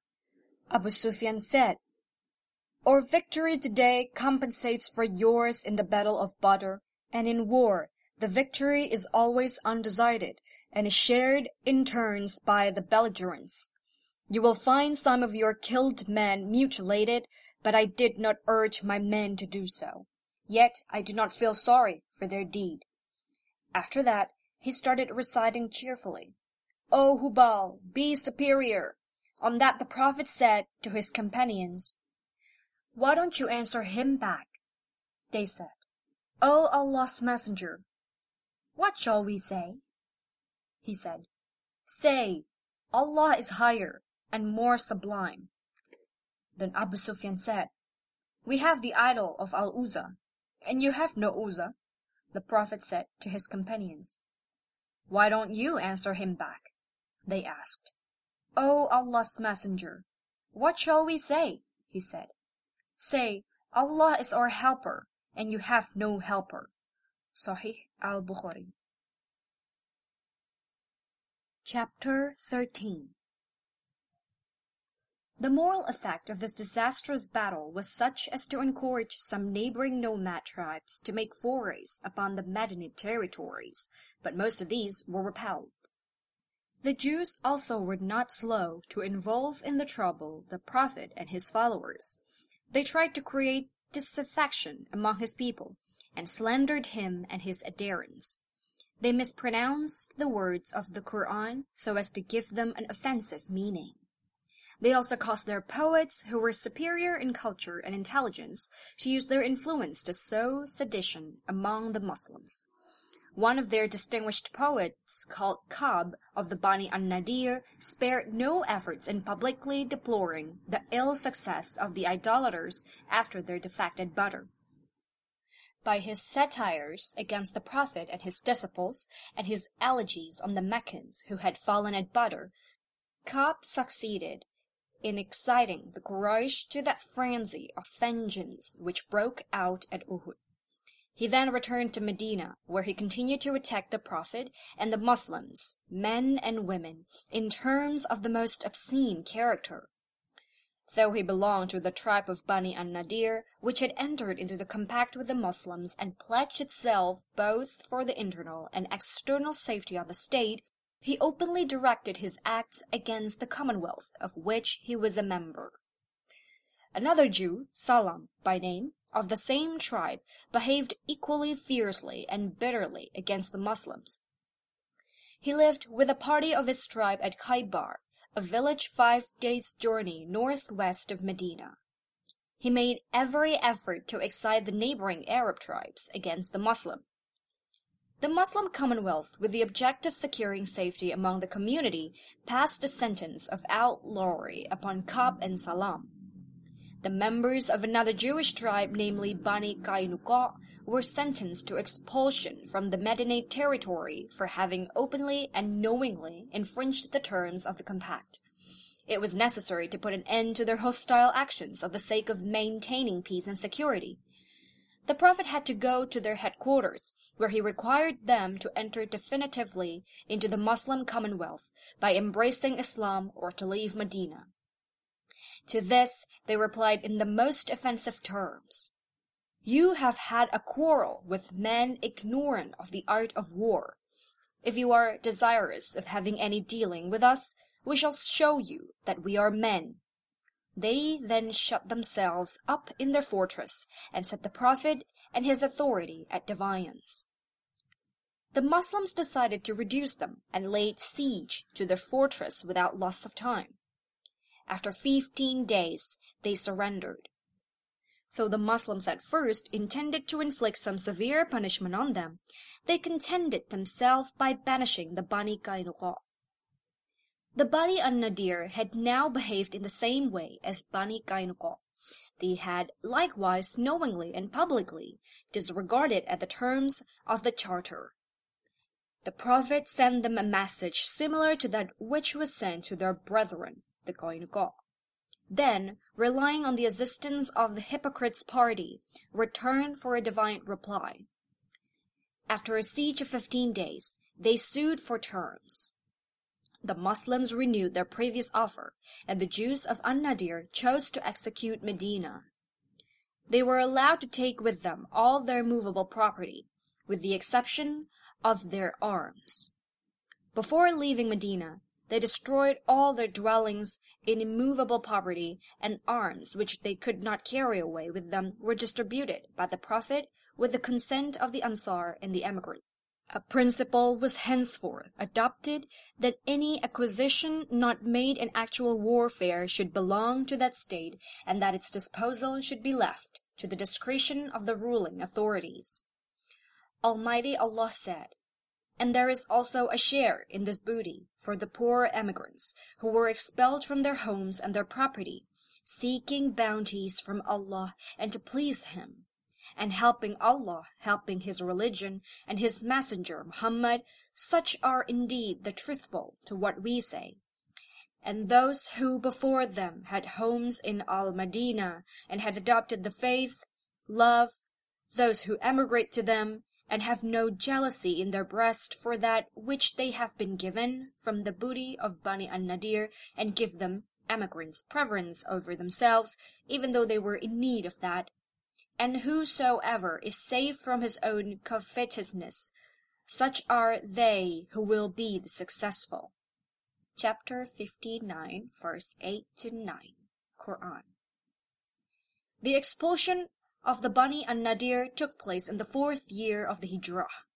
The remaining portion of this year and the early part of the next were passed in repressing the hostile attempts of the nomadic tribes against the Moslems and inflicting punishment for various murderous forays on the Medini territories. Of this nature was the expedition against the Christian Arabs of Dumat al-Jandal, a place about seven days' journey to the south of Damascus, who had stopped the Medine's traffic with Syria and even threatened a raid upon Medina. These marauders, however, fled on the approach of the Moslems, and the Prophet returned to Medina after concluding a treaty with a neighboring chief, to whom he granted permission of pasturage in the Medini territories. In the same year, the enemies of Islam made every possible attempt to stir up the tribes against the Moslem. The Jews also took an active, if hidden, part of those intrigues. An army of ten thousand well-equipped men marched towards Medina under the command of Abu Sufyan. They encamped near Mount Uhud, a few miles away from the city. The Moslems could gather only an army of three thousand men. Seeing their inferiority in numbers on the one hand and the turbulence of the hypocrites within the town on the other, they preferred to remain on the defensive. They dug a deep moat round the unprotected quarters of Medina and encamped outside the city with a trench in front of them. They relied for safety of the other side upon their allies, the Qurayza, who possessed several fortresses at a short distance towards the south and were bound by the compact to assist the Moslems against any raiders. These Jews, however, were induced by the idolaters to violate their pledge and to join the Quraysh. As these Jews were acquainted with the hypocrites within the walls of the city, were waiting for an opportunity to play their part, the situation of the Moslems was most dangerous. The siege had already lasted for twenty days. The enemy made great efforts to cross the trench, but every attempt was fiercely repulsed by the small Moslem force. Disunion was now rife in the midst of the besieging army. Their horses were perishing fast, and provisions were becoming less every day. During the night, a storm of wind and rain caused their tents to be overthrown, and their lights extinguished. Abu Sufyan and the majority of his army fled, and the rest took refuge with the Qurayza. The Moslems, though they were satisfied with the failure of their enemies, could not help thinking that the victory was unsatisfactory so long as the Qurayza who had violated their sworn pledge remained so near. The Jews might at any time surprise Medina from their side. The Moslems felt it their duty to demand an explanation of the violation of the pledge. This was utterly refused. Consequently, the Jews were besieged and compelled to surrender at discretion. They only asked that their punishment should be left to the judgment of Sa'd ibn Mu'adh, the prince of the tribe of Aus. This chief, who was a fierce soldier, had been wounded in the attack, and indeed died of his wound the following day. Infuriated by the treacherous conduct of the Bani Qurayza, he gave judgment that the fighting men should be to death and that the women and children should become the slaves of the Moslems. The sentence was carried into execution. Chapter 14 It was about this time that the Prophet granted to the monks of the monastery of Saint Catherine, near Mount Sinai, his liberal charter by which they secured for the Christians noble and generous privileges and immunities. He undertook himself and enjoined his followers to protect the Christians, to defend their churches and the residences of their priests, and to guard them from all injuries. they were not to be unfairly taxed. No bishop was to be driven out of his diocese. No Christian was to be forced to reject his religion. No monk was to be expelled from his monastery. No pilgrim was to be stopped from his pilgrimage, nor were the Christian churches to be pulled down for the sake of building mosques or houses for the Muslims. Christian women married to Muslims were to enjoy their own religion and not to be subjected to compulsion or annoyance of any kind. If the Christians should stand in need of assistance for the repair of their churches or monasteries or any other matter pertaining to their religion, the Muslims were to assist them. This was not to be considered as supporting their religion, but as simply rendering them assistance in special circumstances. Should the Muslims be engaged in hostilities with outside Christians, no Christian resident among the Muslims should be treated with contempt on account of his creed. The Prophet declared that any Muslim violating any clause of the charter should be regarded as a transgressor of Allah's commandments, a violator of his testament, and neglectful of his faith. Six years had already elapsed since the Prophet and his Meccan follower had fled from their birthplace. Their hearts began to yearn for their homes and for their sacred house, the Kaaba. As the season of the pilgrimage approached, the Prophet announced his intention to visit the holy center, and the merest voices of his disciples responded to the call. Preparations were soon made for the journey to Mecca. The Prophet, accompanied by seven or eight hundred Moslems, emigrants and Ansars, all totally unarmed, set out on the pilgrimage.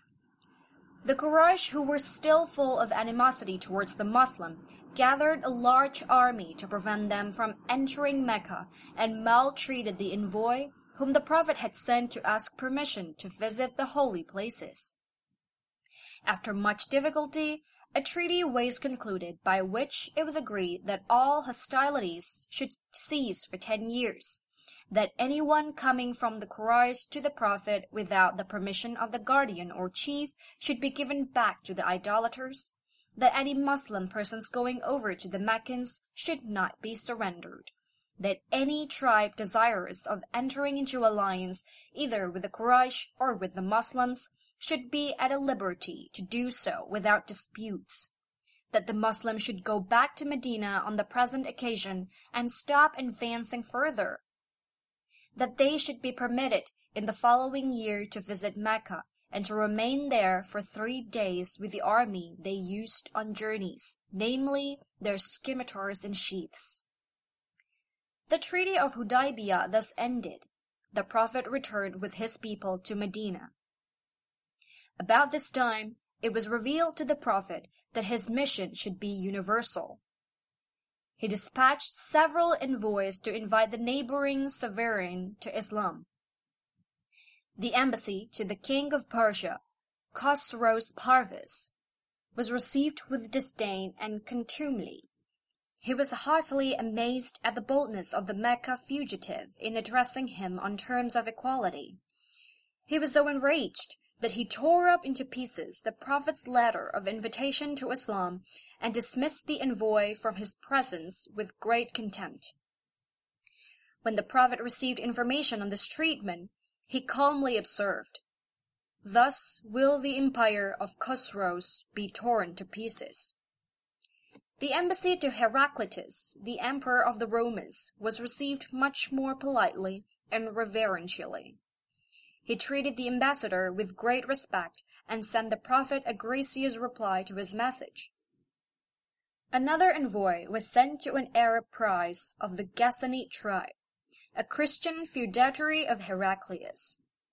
This prince, instead of receiving the envoy with any respect, cruelly murdered him. This act caused great consternation among the Muslims, who considered it as an outrage of international obligations. Narrated Abdullah ibn Abbas, Abu Sufyan ibn Harb informed me that Heraclius had sent a messenger to him while he had been accompanying a caravan from Quraysh. They were merchants doing business in Sham, Syria, Palestine, Lebanon, and Jordan, at the time when Allah's Messenger had a truce with Abu Sufyan and Quraysh infidels. So Abu Sufyan and his companions went to Heraclius at Ilya, or Jerusalem. Heraclius called them in the court, and he had all the senior Roman dignitaries around him. He called for his translator, who, translating Heraclius' question, said to them, Who among you is closely related to that man who claims to be a prophet? Abu Sufyan replied, I am the nearest relative to him amongst the group. Heraclius said, Bring him close to me and make his companions stand behind him. Abu Sufyan added, Heraclius told his translator to tell me companions that he wanted to put some question to me regarding that man, or the prophet, and if I told a lie, they should contradict me. By Allah, had I not been afraid of my companions labeling me a liar, I would have not have spoken the truth about the prophet. Abu Sufyan's narration continues. The first question he asked me about him was, What is his family status among you? I replied, He belongs to a good noble family amongst us. Heraclius further asked, Has anybody among you ever claimed the same to be a prophet before him? I replied, No.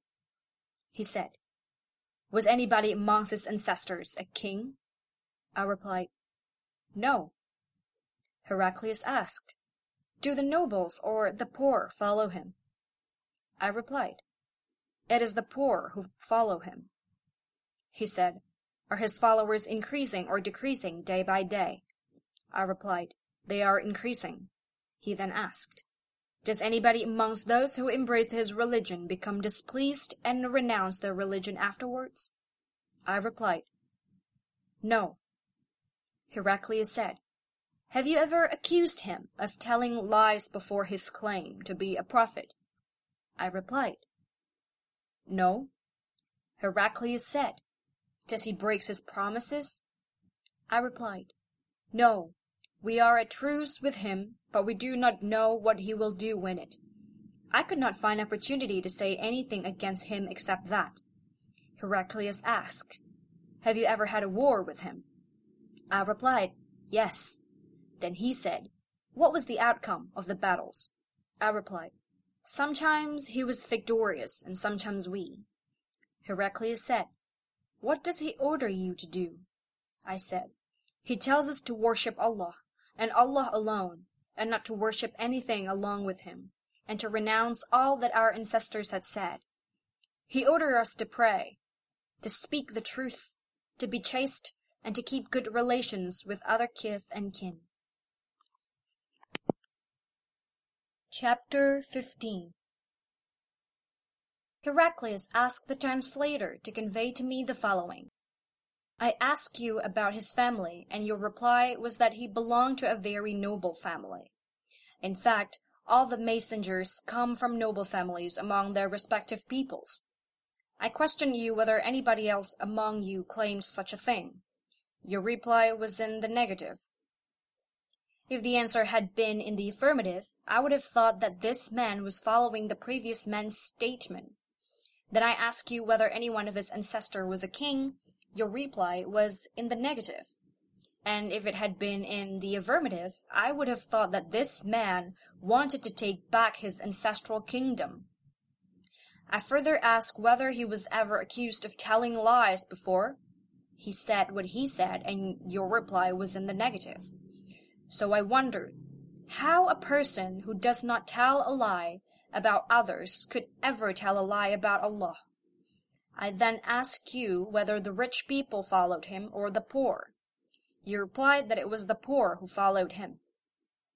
And in fact, all the messengers have been followed by this very class of people. Then I asked you whether his followers were increasing or decreasing. You replied that they were increasing, and in fact, this is the way of true faith, till it is complete in all respects. I further ask you whether there was anybody who, after embracing his religion, became displeased and discarded his religion. Your reply was in the negative, and in fact, this is the sign of true faith. when its delight enters the hearts and mixes with them completely. I ask you whether he had ever betrayed. You replied in the negative, and likewise the messengers never betray. Then I asked you what he ordered you to do. You replied that he ordered you to worship Allah, and Allah alone, and not to worship anything along with him, and forbade you to worship idols, and ordered you to pray, to speak the truth, and to be chaste. If what you have said is true, he will very soon occupy this place underneath my feet, and I knew it from the scriptures that he was going to appear, but I did not know that he would be from you. And if I could reach him definitely, I would go immediately to meet him, and if I were with him, I would certainly wash his feet. Heraclius then asked for the letter addressed by Allah's messenger, which had been delivered by Dihya to the governor of Busra, who forwarded it to Heraclius to read. The contents of the letter were as follows. In the name of Allah, the Beneficent, the Merciful. This letter is from Muhammad, the slave of Allah, and his messenger to Heraclius, the ruler of Byzantine. Peace be upon him who follows the right path. Furthermore, I invite you to Islam, and if you become a Muslim, you will be safe, and Allah will double your reward. And if you reject this invitation of Islam, you will be committing a sin by misguiding your subjects.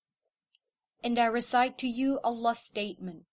Say, O Muhammad, O people of the scripture, Jews and Christians, come to a word that is just between us and you, that we worship none but Allah, and that we associate no partners with him, and that none of us shall take others as lords besides Allah. Then if they turn away, say, Bear witness that we are Muslims. Abu Sufyan then added, When Heraclius had finished his speech and had read the letter, there was a great hue and cry in the royal court. So we turned out of the court. I told my companions that the question of Ibn Abi Kabsha, the Prophet Muhammad had become so prominent that even the king of Bani al-Asfar, Byzantine, was afraid of him. Then I started to become sure that he would be the conqueror in the near future till I embraced Islam. Allah guided me to it.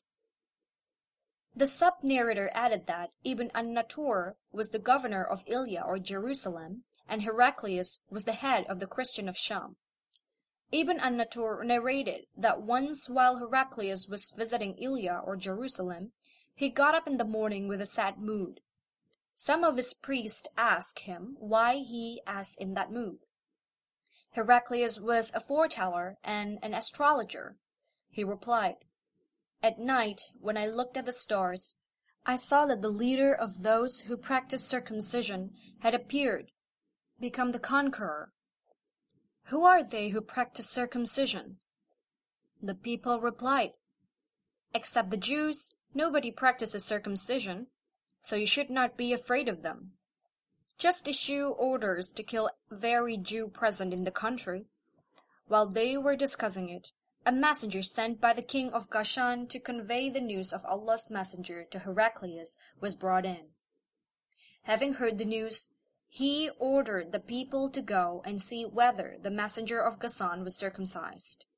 The people, after seeing him, told Heraclius that he was circumcised. Heraclius then asked him about the Arabs. The messenger replied, Arabs also practice circumcision. After hearing that Heraclius remarked that sovereignty of the Arabs had appeared, Heraclius then wrote a letter to his friend in Rome, who was as good as Heraclius in knowledge. Heraclius then left for Homs, a town in Syria, and stayed there till he received the reply of his letter from his friend, who agreed with him in his opinion about the emergence of the prophet and the fact that he was a prophet. On that, Heraclius invited all the heads of the Byzantines to assemble in his palace at Homs. When they assembled, he ordered that all the doors of his palace be closed. Then he came out and said, O Byzantines, if success is your desire, and if you seek right guidance and want your empire to remain, then give a pledge of allegiance to this prophet, or embrace Islam. On hearing the views of Heraclius, the people ran towards the gates of the palace like onagers, but found the doors closed. Heraclius realized their hatred towards Islam, and when he lost the hope of their embracing Islam, he ordered that they should be brought back in audience. When they returned, he said, What was already said was just to test the strength of your conviction, and I have seen it. The people prostrated before him and became pleased with him. And this was the end of Heraclius' story in connection with his faith. Sahih al-Bukhari. In the same year, the Jews of Khaybar, a strongly fortified territory at a distance of four days' journey from Medina, showed implacable hatred towards the Muslims. United by alliance with the tribe of Ghatfan, as well as with other cognate tribes, the Jews of Khaybar made serious attempts to form a coalition against the Muslim. The Prophet and his adherents were apprised of this movement and immediate measures were taken in order to repress any new attacks upon Medina. An expedition of 1400 men was soon prepared to march against Khaybar. The allies of the Jews left them to face the war with the Muslims all alone. The Jews firmly resisted the attacks of the Muslims, but eventually all their fortress had to be surrendered, one after the other to their enemies. They prayed for forgiveness, which was accorded to them on certain conditions. Their lands and immovable property were secured to them, together with the free practice of their religion. After subduing Khaybar, the Muslims returned to Medina in safety. Before the end of the year, it being the seventh year of the Hijrah, the Prophet and his adherents availed themselves of their armistice with the Quraysh to visit the holy Kaaba. The Prophet, accompanied by two hundred Moslems, went to Mecca to perform the rites of pilgrimage. On this occasion, the Quraysh evacuated the city during the three days which the ceremonies lasted. Chapter 16 Sir William Muir, in his book Life of Muhammad, Volume 3, comments on the incident as follows. It was surely a strange sight, which at this time presented itself at the Vale of Mecca, a sight unique in the history of the world. The ancient city is for three days evacuated by all its inhabitants, high and low, every house deserted, and as they retire, the exiled converts, many years banished from their birthplace, approach in a great body accompanied by their allies, revisits the empty homes of their childhood, and within the short allotted space fulfill the rites of pilgrimage. The outside inhabitants climbing the heights around take refuge under tents or other shelter among the hills and glens, and clustering on the overhanging peak of Abu Kubais. Thence watch the movements of the visitors beneath, as with the Prophet at their hand, they make the circuit of the Kaaba and rapid procession between As-Safa and Marwa, and anxiously scan every figure, if perchance they may recognize among the worshippers some long lost friend or relative. It was a scene rendered only by the throes which gave birth to Islam. In accordance with the terms of the treaty, the Muslims left Mecca at the end of three days' visit, this peaceful visit was followed by important conversions among the Quraysh. Khalid ibn al-Walid, known as the Sword of Allah, who before this had been a bitter enemy of Islam and who commanded the Quraysh cavalry at Uhud, and Amr ibn al-As, another important character and warrior, adopted the new faith. When the Prophet and his followers returned to Medina, they arranged an expedition to exact retribution from the Ghassanid prince who had killed the Moslem envoy. A force of three thousand men under the Prophet's adopted son Zaid was sent to take reparation from the offending tribe. Khalid ibn al-Walid was one of the generals chosen for the expedition. When they reached the neighborhood of Muta, a village to the southeast of the Dead Sea, they met with an overwhelming force of Arabs and Romans who were assembled to oppose them. The Moslems, however, resolved resolutely to push forward. Their courage was of no avail and they suffered great losses. In this battle, Zayd and Ja'far, a cousin of the Prophet, and several other notables were killed. Khalid ibn al-Walid by a series of maneuvers succeeded in drawing off the army and conducting it without further losses to Medina.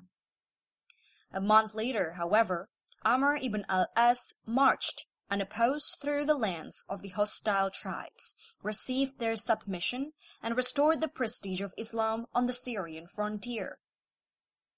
About the end of the seventh year of the Hijrah, the Quraysh and their allies, the Bani Bakr, violated the terms of the peace concluded at Hudaybiyah by attacking the Bani Khuzah, who were in alliance with the Muslims. The Bani Khuzah appealed to the Prophet for help and protection. The Prophet determined to make a stop to the reign of injustice and oppression, which had lasted so long at Mecca. He immediately gathered 10,000 men to march against the idolaters and set out on January 630. After eight days the Moslems' army halted and alighted at Mar az-Zahran, a day's journey from Mecca. On the night of the arrival, Abu Sufyan, who was delegated by the Quraysh to ask the Prophet to abandon his project, presented himself and besought an interview.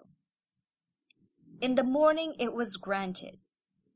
Has the time not come, O Abu Sufyan, said the Prophet, for you to acknowledge that there is no deity save Allah and that I am his messenger? Abu Sufyan, after hesitating for a while, pronounced the prescribed formula of belief and adopted Islam. He was then sent back to prepare the city for the Prophet's approach. With the exception of a slight resistance by certain clans headed by Ikrimah and Safwan, in which many Muslims were killed, the Prophet entered Mecca almost unopposed. The city which had treated him so cruelly, driven him and his faithful band for refuge among strangers, the city which had sworn his life and the lives of his devoted adherents, now lay at his mercy. His old persecutors were now completely at his feet. The Prophet entered Mecca on his favorite camel, Al-Qaswa, having Osama ibn Zayd sitting behind him. On his way, he recited Surah Al-Fath or Victory, the first verses of which may be interpreted thus, Verily, we have given you, O Muhammad, a manifest victory, that Allah may forgive you your sins of the past and future, and complete His favors on you and guide you on the straight path, and that Allah may help you with strong help chapter 48, verse 1 to 3, Al-Quran. The Muslims' army entered the city unpretentiously and peacefully. No house was robbed, no man or woman was insulted. The Prophet granted a general amnesty to the entire population of Mecca. Only four criminals whom justice condemned were prescribed. He did, however, order the destruction of all idols and pagan images of worship, upon which three hundred and fifty idols which were in the sacred house of Kaaba were thrown down. The Prophet himself destroyed a wooden pigeon hung from the roof and regarded as one of the deities of the Quraysh. During the downfall of the images and idols, he was heard to cry aloud, Allah is great! Truth has come and falsehood has vanished. Verily, falsehood is fleeting. The old idolaters observed thoughtfully the destruction of their gods, which were utterly powerless. After the Prophet had abolished these pagan idols and every pagan rite, he delivered a sermon to the assembled people.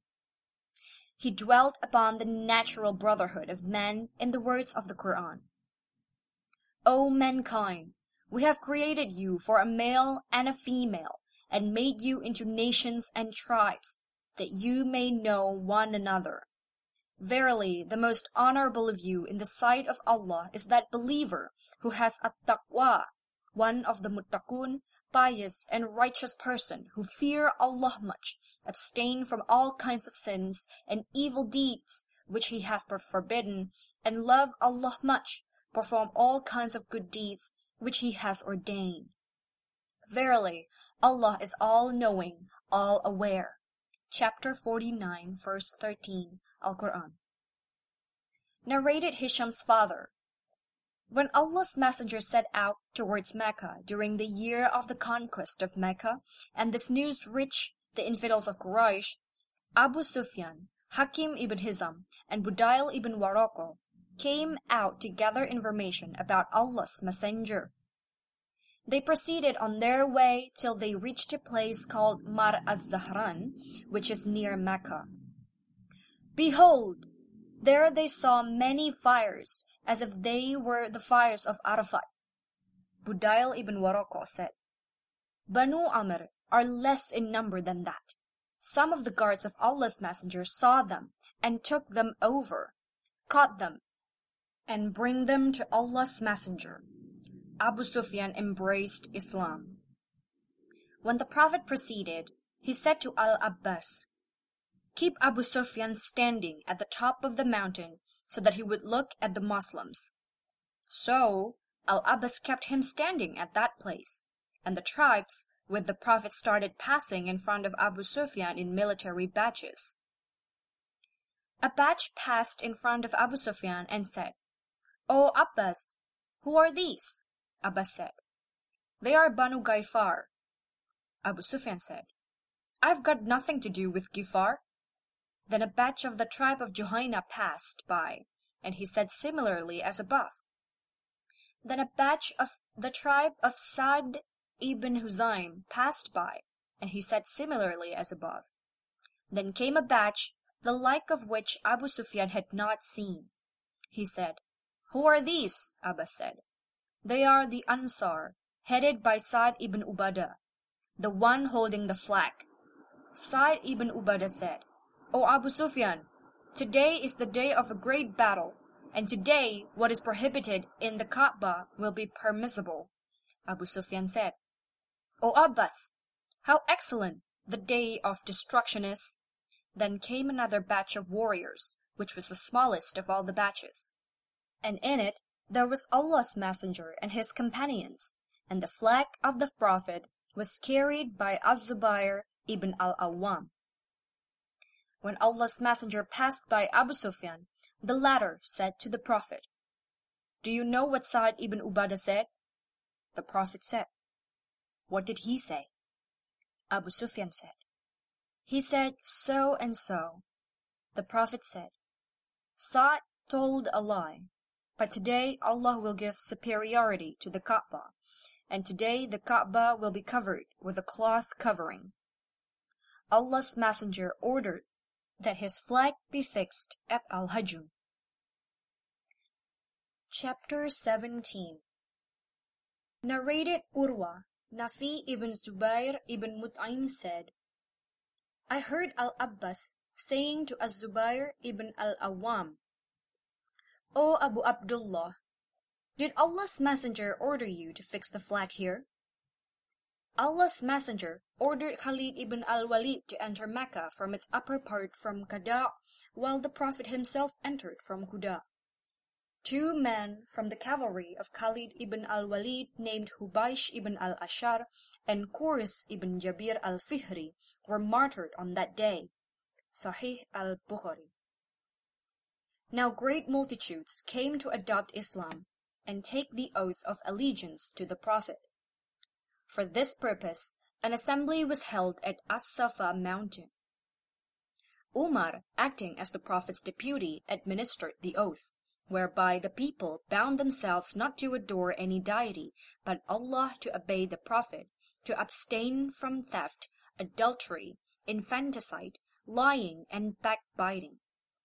Thus was fulfilled the prophecy embodied in the Surah Al-Fath in the Quran. During his stay at Mecca, the Prophet dispatched his principal disciples in every direction to preach Islam among the wild tribes of the desert and call them to the true religion of Allah. he sent small detachment of his troops into the suburbs, who destroyed the temples of Al-Uzza, Suwa, and Manat, the three famous idols in the temples of the neighboring tribes. The Prophet gave strict orders that these expeditions should be carried out in a peaceable manner. These injunctions were obeyed in all cases, with one exception. The troops under Khalid ibn al-Walid, the fierce newly converted warrior, killed a few of the Bani Jazima. When the news of this wanton bloodshed reached the Prophet, he was deeply grieved and exclaimed, O my lord, I am innocent of what Khalid has done. He dispatched a large sum of money for the widows and orphans of the slain, and severely rebuked Khalid. At this time, the tribes of Hawazin and Takif showed unwillingness to render obedience to the Moslems without resistance. They formed a league with the intention of attacking the Prophet, but he was vigilant enough to frustrate their plan.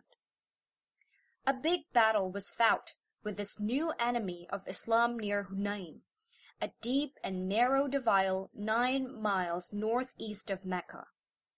The idolaters were usually defeated.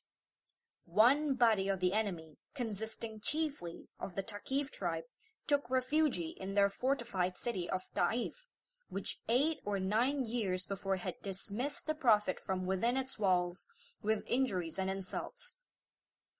The remainder of the defeated force, consisting principally of the Hawazin, sought at a camp in the valley of Autas. This camp was raided by the Moslem troops. The families of the Hawazin, their flocks and herds, with all their other effects, were captured by the troops of the Prophet. Taif was then besieged for a few days only, after which the Prophet raised the siege, well knowing that the people of Ta'if would soon be forced by circumstances to submit without bloodshed. Returning to his camp where the prisoners of Hawazin were left safely, the Prophet found a deputation from this hostile tribe who begged him to set free their families. The Prophet replied that he was willing to give back his own share of those captives and that of the children of Abdul Muttalib but that he could not force his followers to abandon the fruits of their victory. The disciples followed the generous example of their teacher. The hearts of several members of the Thaqif tribe were so influenced by this that they offered their allegiance and soon became earnest Moslems. The Prophet now returned to Medina fully satisfied with the achievements of his mission. The ninth year of the Hijrah is known as the Year of Embassies, as being the year in which the various tribes of Arabia submitted to the claim of the Prophet and sent embassies to render homage to him. These tribes had been awaiting the issue of the war between Muhammad and the Quraysh, but as soon as the tribe, the principal of the whole nation and the descendants of Ishmael, whose prerogative none offered to dispute, had submitted, they were satisfied that it was not in their power to oppose Muhammad. Hence, their embassies flocked into Medina to make their submission to him. The conquest of Mecca decided the fate of idolatry in Arabia. Now deputations began to arrive from all sides to render the adherents to Islam of various tribes. Among the rest, Five princes of the tribe of Himyar professed Islam and sent ambassadors to notify Muhammad of the same. These were the princes of Yemen, Mahra, Oman, and Yamama. The idolaters of Ta'if, the very people who had driven the messenger of Islam from their midst with violence and contempt, now sent a deputation to pray forgiveness and ask to be numbered among his followers. They begged, however, for temporary preservation of their idols. As a last appeal, they begged for one month of grace only. But even this was not conceded. The Prophet said Islam and the idols could not exist together. They then begged for exemption from the daily prayers. The Prophet replied that without devotion, religion would be nothing. At last, they submitted to all that was required of them. They, however, asked to be exempted from destroying the idols with their own hands. This was granted. The Prophet selected Abu Sufyan and Mughira to destroy the idols of Ta'if, the chief of which was the notorious idol of Al-Lat. This was carried out amidst cries of despair and grief from the women of Ta'if. The conversion of the tribe of Taib is worthy of notice. This tribe which hitherto had proved hostile to the new faith was noted among the Arabs for its idolatrous priesthood. A small detachment under Ali was sent to reduce them to obedience and to destroy their idols. The prince of the tribe was Adi, the son of the famous Hatim, whose generosity was spoken of all over Arabia. On the approach of the Moslem force, Adi fled to Syria, leaving his sister with his principal clansmen, to fall into the hands of the Moslems. These were conducted by Ali with every sign of respect and sympathy to Medina. When the daughter of Hatim came before the Prophet, she addressed him in the following words. Messenger of Allah, my father is dead. My brother, my only relation, fled into the mountains on the approach of the Moslems. I cannot ransom myself. I count on your generosity for my deliverance. My father was an illustrious man, the prince of his tribe, a man who ransomed prisoners, protected the honor of women, fed the poor, clothed the afflicted, and was deaf to no appeal. The Prophet replied, Your father had the virtues of a true Moslem. If it were permitted to invoke the mercy of Allah on any whose life was passed in idolatry, I would pray to Allah for mercy for the soul of Hatim. Then, addressing the Moslem around him, he said, The daughter of Hatim is free. Her father was a generous and humane man. Allah loves and rewards the merciful. With the daughter of Hatim, all her people were set at liberty. She proceeded to Syria and related to her brother the generosity of Muhammad. Adi, touched by gratitude, hastened to Medina, where he was kindly received by the Prophet.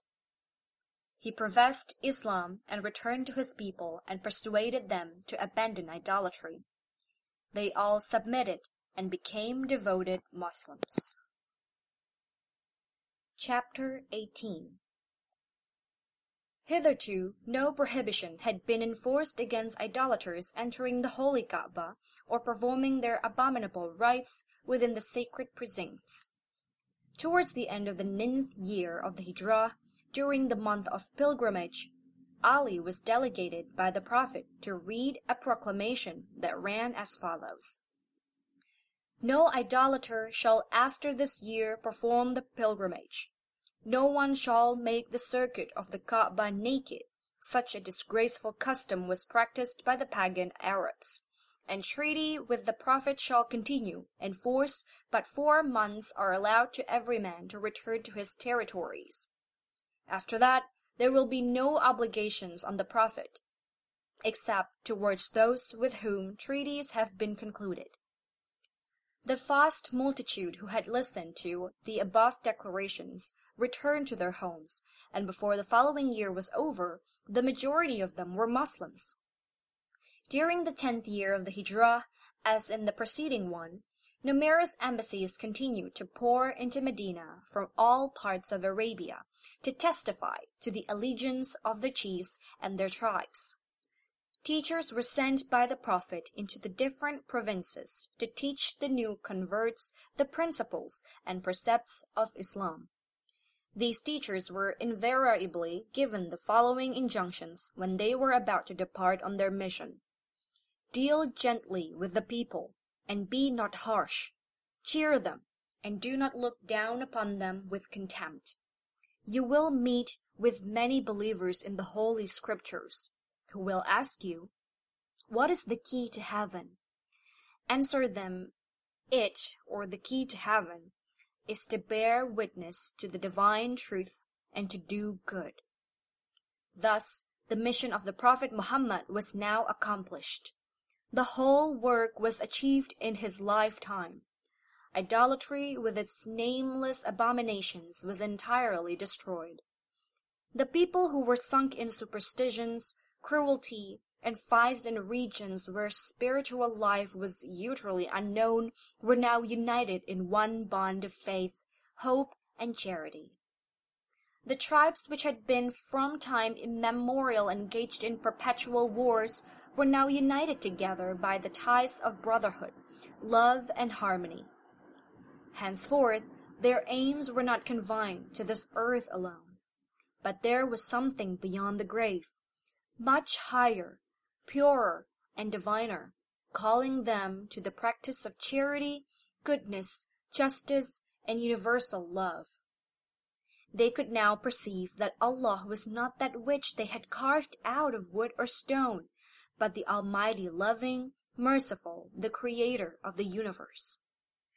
On the return of the sacred month of pilgrimage, the Prophet, under the presentiment of his approaching end, determined to make a farewell pilgrimage to Mecca.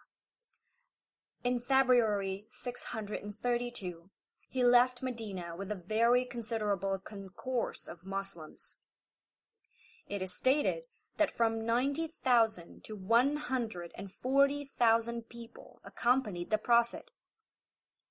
Before completing all rites of the pilgrimage, he addressed the assembled multitude from the top of Mount Arafat in the following words. O people, listen to my words. For I know not whether another year will be vouchsafed to me after this year to find myself among you. Your lives and property are sacred and inviolable among one another until you appeared before the Lord, as this day and this month are sacred for all. And remember, you will have to appear before your Lord who will demand from you an account for all your actions.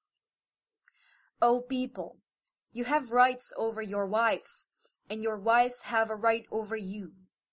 Verily, you have taken them on the security of Allah, and have made their people lawful unto you by the words of Allah.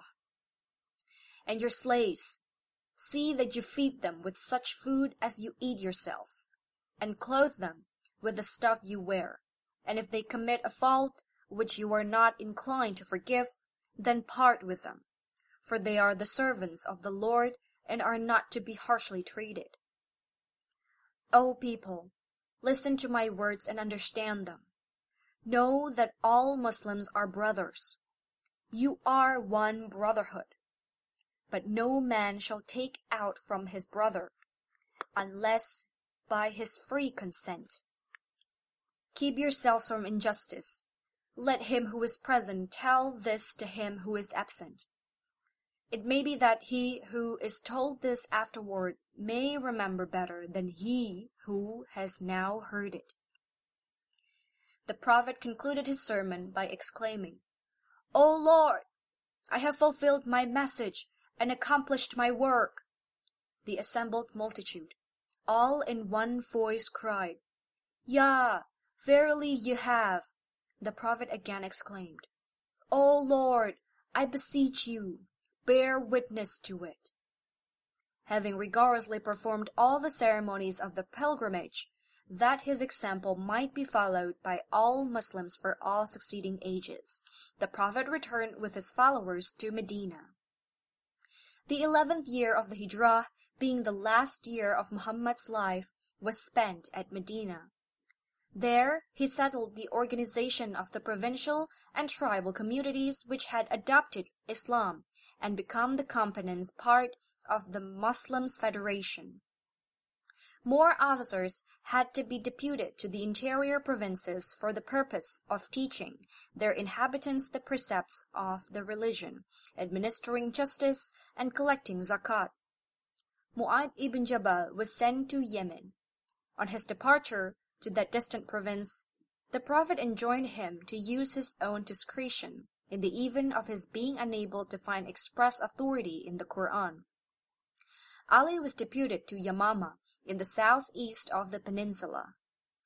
To him the Prophet said, Never decide between any two parties who come to you for justice unless you first hear both of them. A force was not being prepared under Usama ibn Zaid, whose father was skilled at Muta, against the Byzantines to exact the long delayed reparation for the murder of the envoy to Syria. However, the news of the Prophet's sickness and failing health caused that expedition to be stopped. This news was soon noised abroad and produced disorder in some districts. Three pretenders had arisen who gave themselves out as prophets and tried by all kinds of imposture to win over their tribes. The most dangerous of these pretenders was known as Al Aswad. He was a chief of Yemen and a conjurer. He soon succeeded in gaining over his tribesmen and, with the help, reduced to subjection many of the neighboring towns. He killed Shar, whom the Prophet had appointed as governor of Sana in the place of his father Bazan, who had just died. Bazan had been the viceroy of Yemen under Chosroes of Persia. After he had adopted Islam, he was allowed by the Prophet to remain as governor of Yemen. He was able to convert to Islam all the Persian colony in that province. Al Aswad, the conjurer, had now killed Shar, but soon after he was massacred by the Persians of Yemen. The other two pretenders, Tulayha and Harun by name, were not suppressed until after the death of the Prophet, during the reign of Abu Bakr. Harun, better known as Musaylama, addressed to the Prophet a letter which ran as follows: From Musaylama, the Prophet of Allah, to Muhammad, the Prophet of Allah. Peace be to you. I am your partner. Let the exercise of authority be divided between us. Half the earth will be mine, and half will belong to your Quraysh. But the Quraysh are too greedy to be satisfied with a just division. To this letter the Prophet replied as follows: From Muhammad the messenger of Allah to Musaylama the liar. Peace be to those who follow the right path. The earth belongs to Allah. It is He who makes the rain whomsoever He pleases. Only those will prosper who fear the Lord. The health of the Prophet grew worse. His last days were remarkable for the calmness and serenity of his mind. He was able, though weak and feeble, to lead the public prayers until within three days of his death.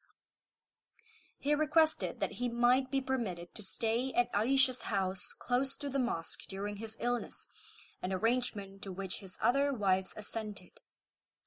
As long as his strength lasted, he took part in the public prayers. The last time he appeared in the mosque he addressed the congregation, after the usual prayers were over, in the following words: O Moslems, if I have wronged any one of you, here I am to answer for it. If I owe anything to anyone, all I may happen to possess belongs to you. A man in the crowd rose and claimed three dirhams which he had given to a poor man at the request of the Prophet. They were immediately paid back with these words: "Better to blush in this world than in the next." The End Epilogue The Prophet then prayed and implored Allah's mercy for those who had fallen in the persecution of their enemies. He recommended to all his followers the observance of religious duties and the leading of a life of peace and goodwill. Then he spoke with emotion, and with a voice still so powerful as to reach beyond the outer doors of the mosque. By the Lord in whose hand lies the soul of Muhammad as to myself, no man can lay hold on me in any matter. I have not made lawful anything excepting what Allah has made lawful, nor have I prohibited anything but that which Allah in His book has prohibited. Then turning to the women who sat close by, he exclaimed, O Fatima, my daughter, and Safiya, my aunt, work you both that which procure you acceptance with the Lord, for verily I have no power to save you in any wise.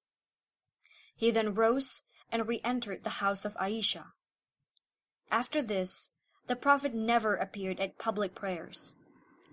A few hours after he returned from the mosque, the Prophet died while laying his head on the bosom of Aisha. As soon as the Prophet's death was announced, a crowd of people gathered at the door of the house of Aisha, exclaiming, How can our messenger be dead? Umar said, No, he is not dead. He will be restored to us. And those are traitors to the cause of Islam who say he is dead. If they say so, let them be cut in pieces. But Abu Bakr entered the house at this moment, and after he had touched the body of the Prophet with a demonstration of profound affection, he appeared at the door and addressed the crowd with the following speech. O Muslims, if any one of you has been worshipping Muhammad, then let me tell you that Muhammad is dead. But if you really do worship Allah, then know that Allah is living and will never die. Do you forget the verse in the Quran? Muhammad is not more than a messenger, and indeed many messengers have passed away before him. If he dies or is killed, Will you then turn your back on your heels as disbelievers? And he who turns back on his heels, not the least harm will he do to Allah, and Allah will give reward to those who are grateful. Chapter 3, verse 144 Al-Quran. Upon hearing this speech of Abu Bakr, Umar acknowledged his error, and the crowd was satisfied and dispersed. Al-Abbas, the Prophet's uncle, presided at the preparation for the burial, and the body was duly washed and perfumed. There was some dispute between the Quraysh and the Ansars as to the place of burial. However, Abu Bakr settled the dispute by averring that he had heard the Prophet say that a prophet should be buried at the very spot where he died. A grave was accordingly dug in the ground within the house of Aisha and under the bed on which the Prophet died. In this grave the body was buried, and the usual rites were performed by those who were present. Thus ended the glorious life of that Prophet Muhammad sallallahu alaihi wasallam. May the peace and blessings of Allah subhanahu wa ta'ala be upon him.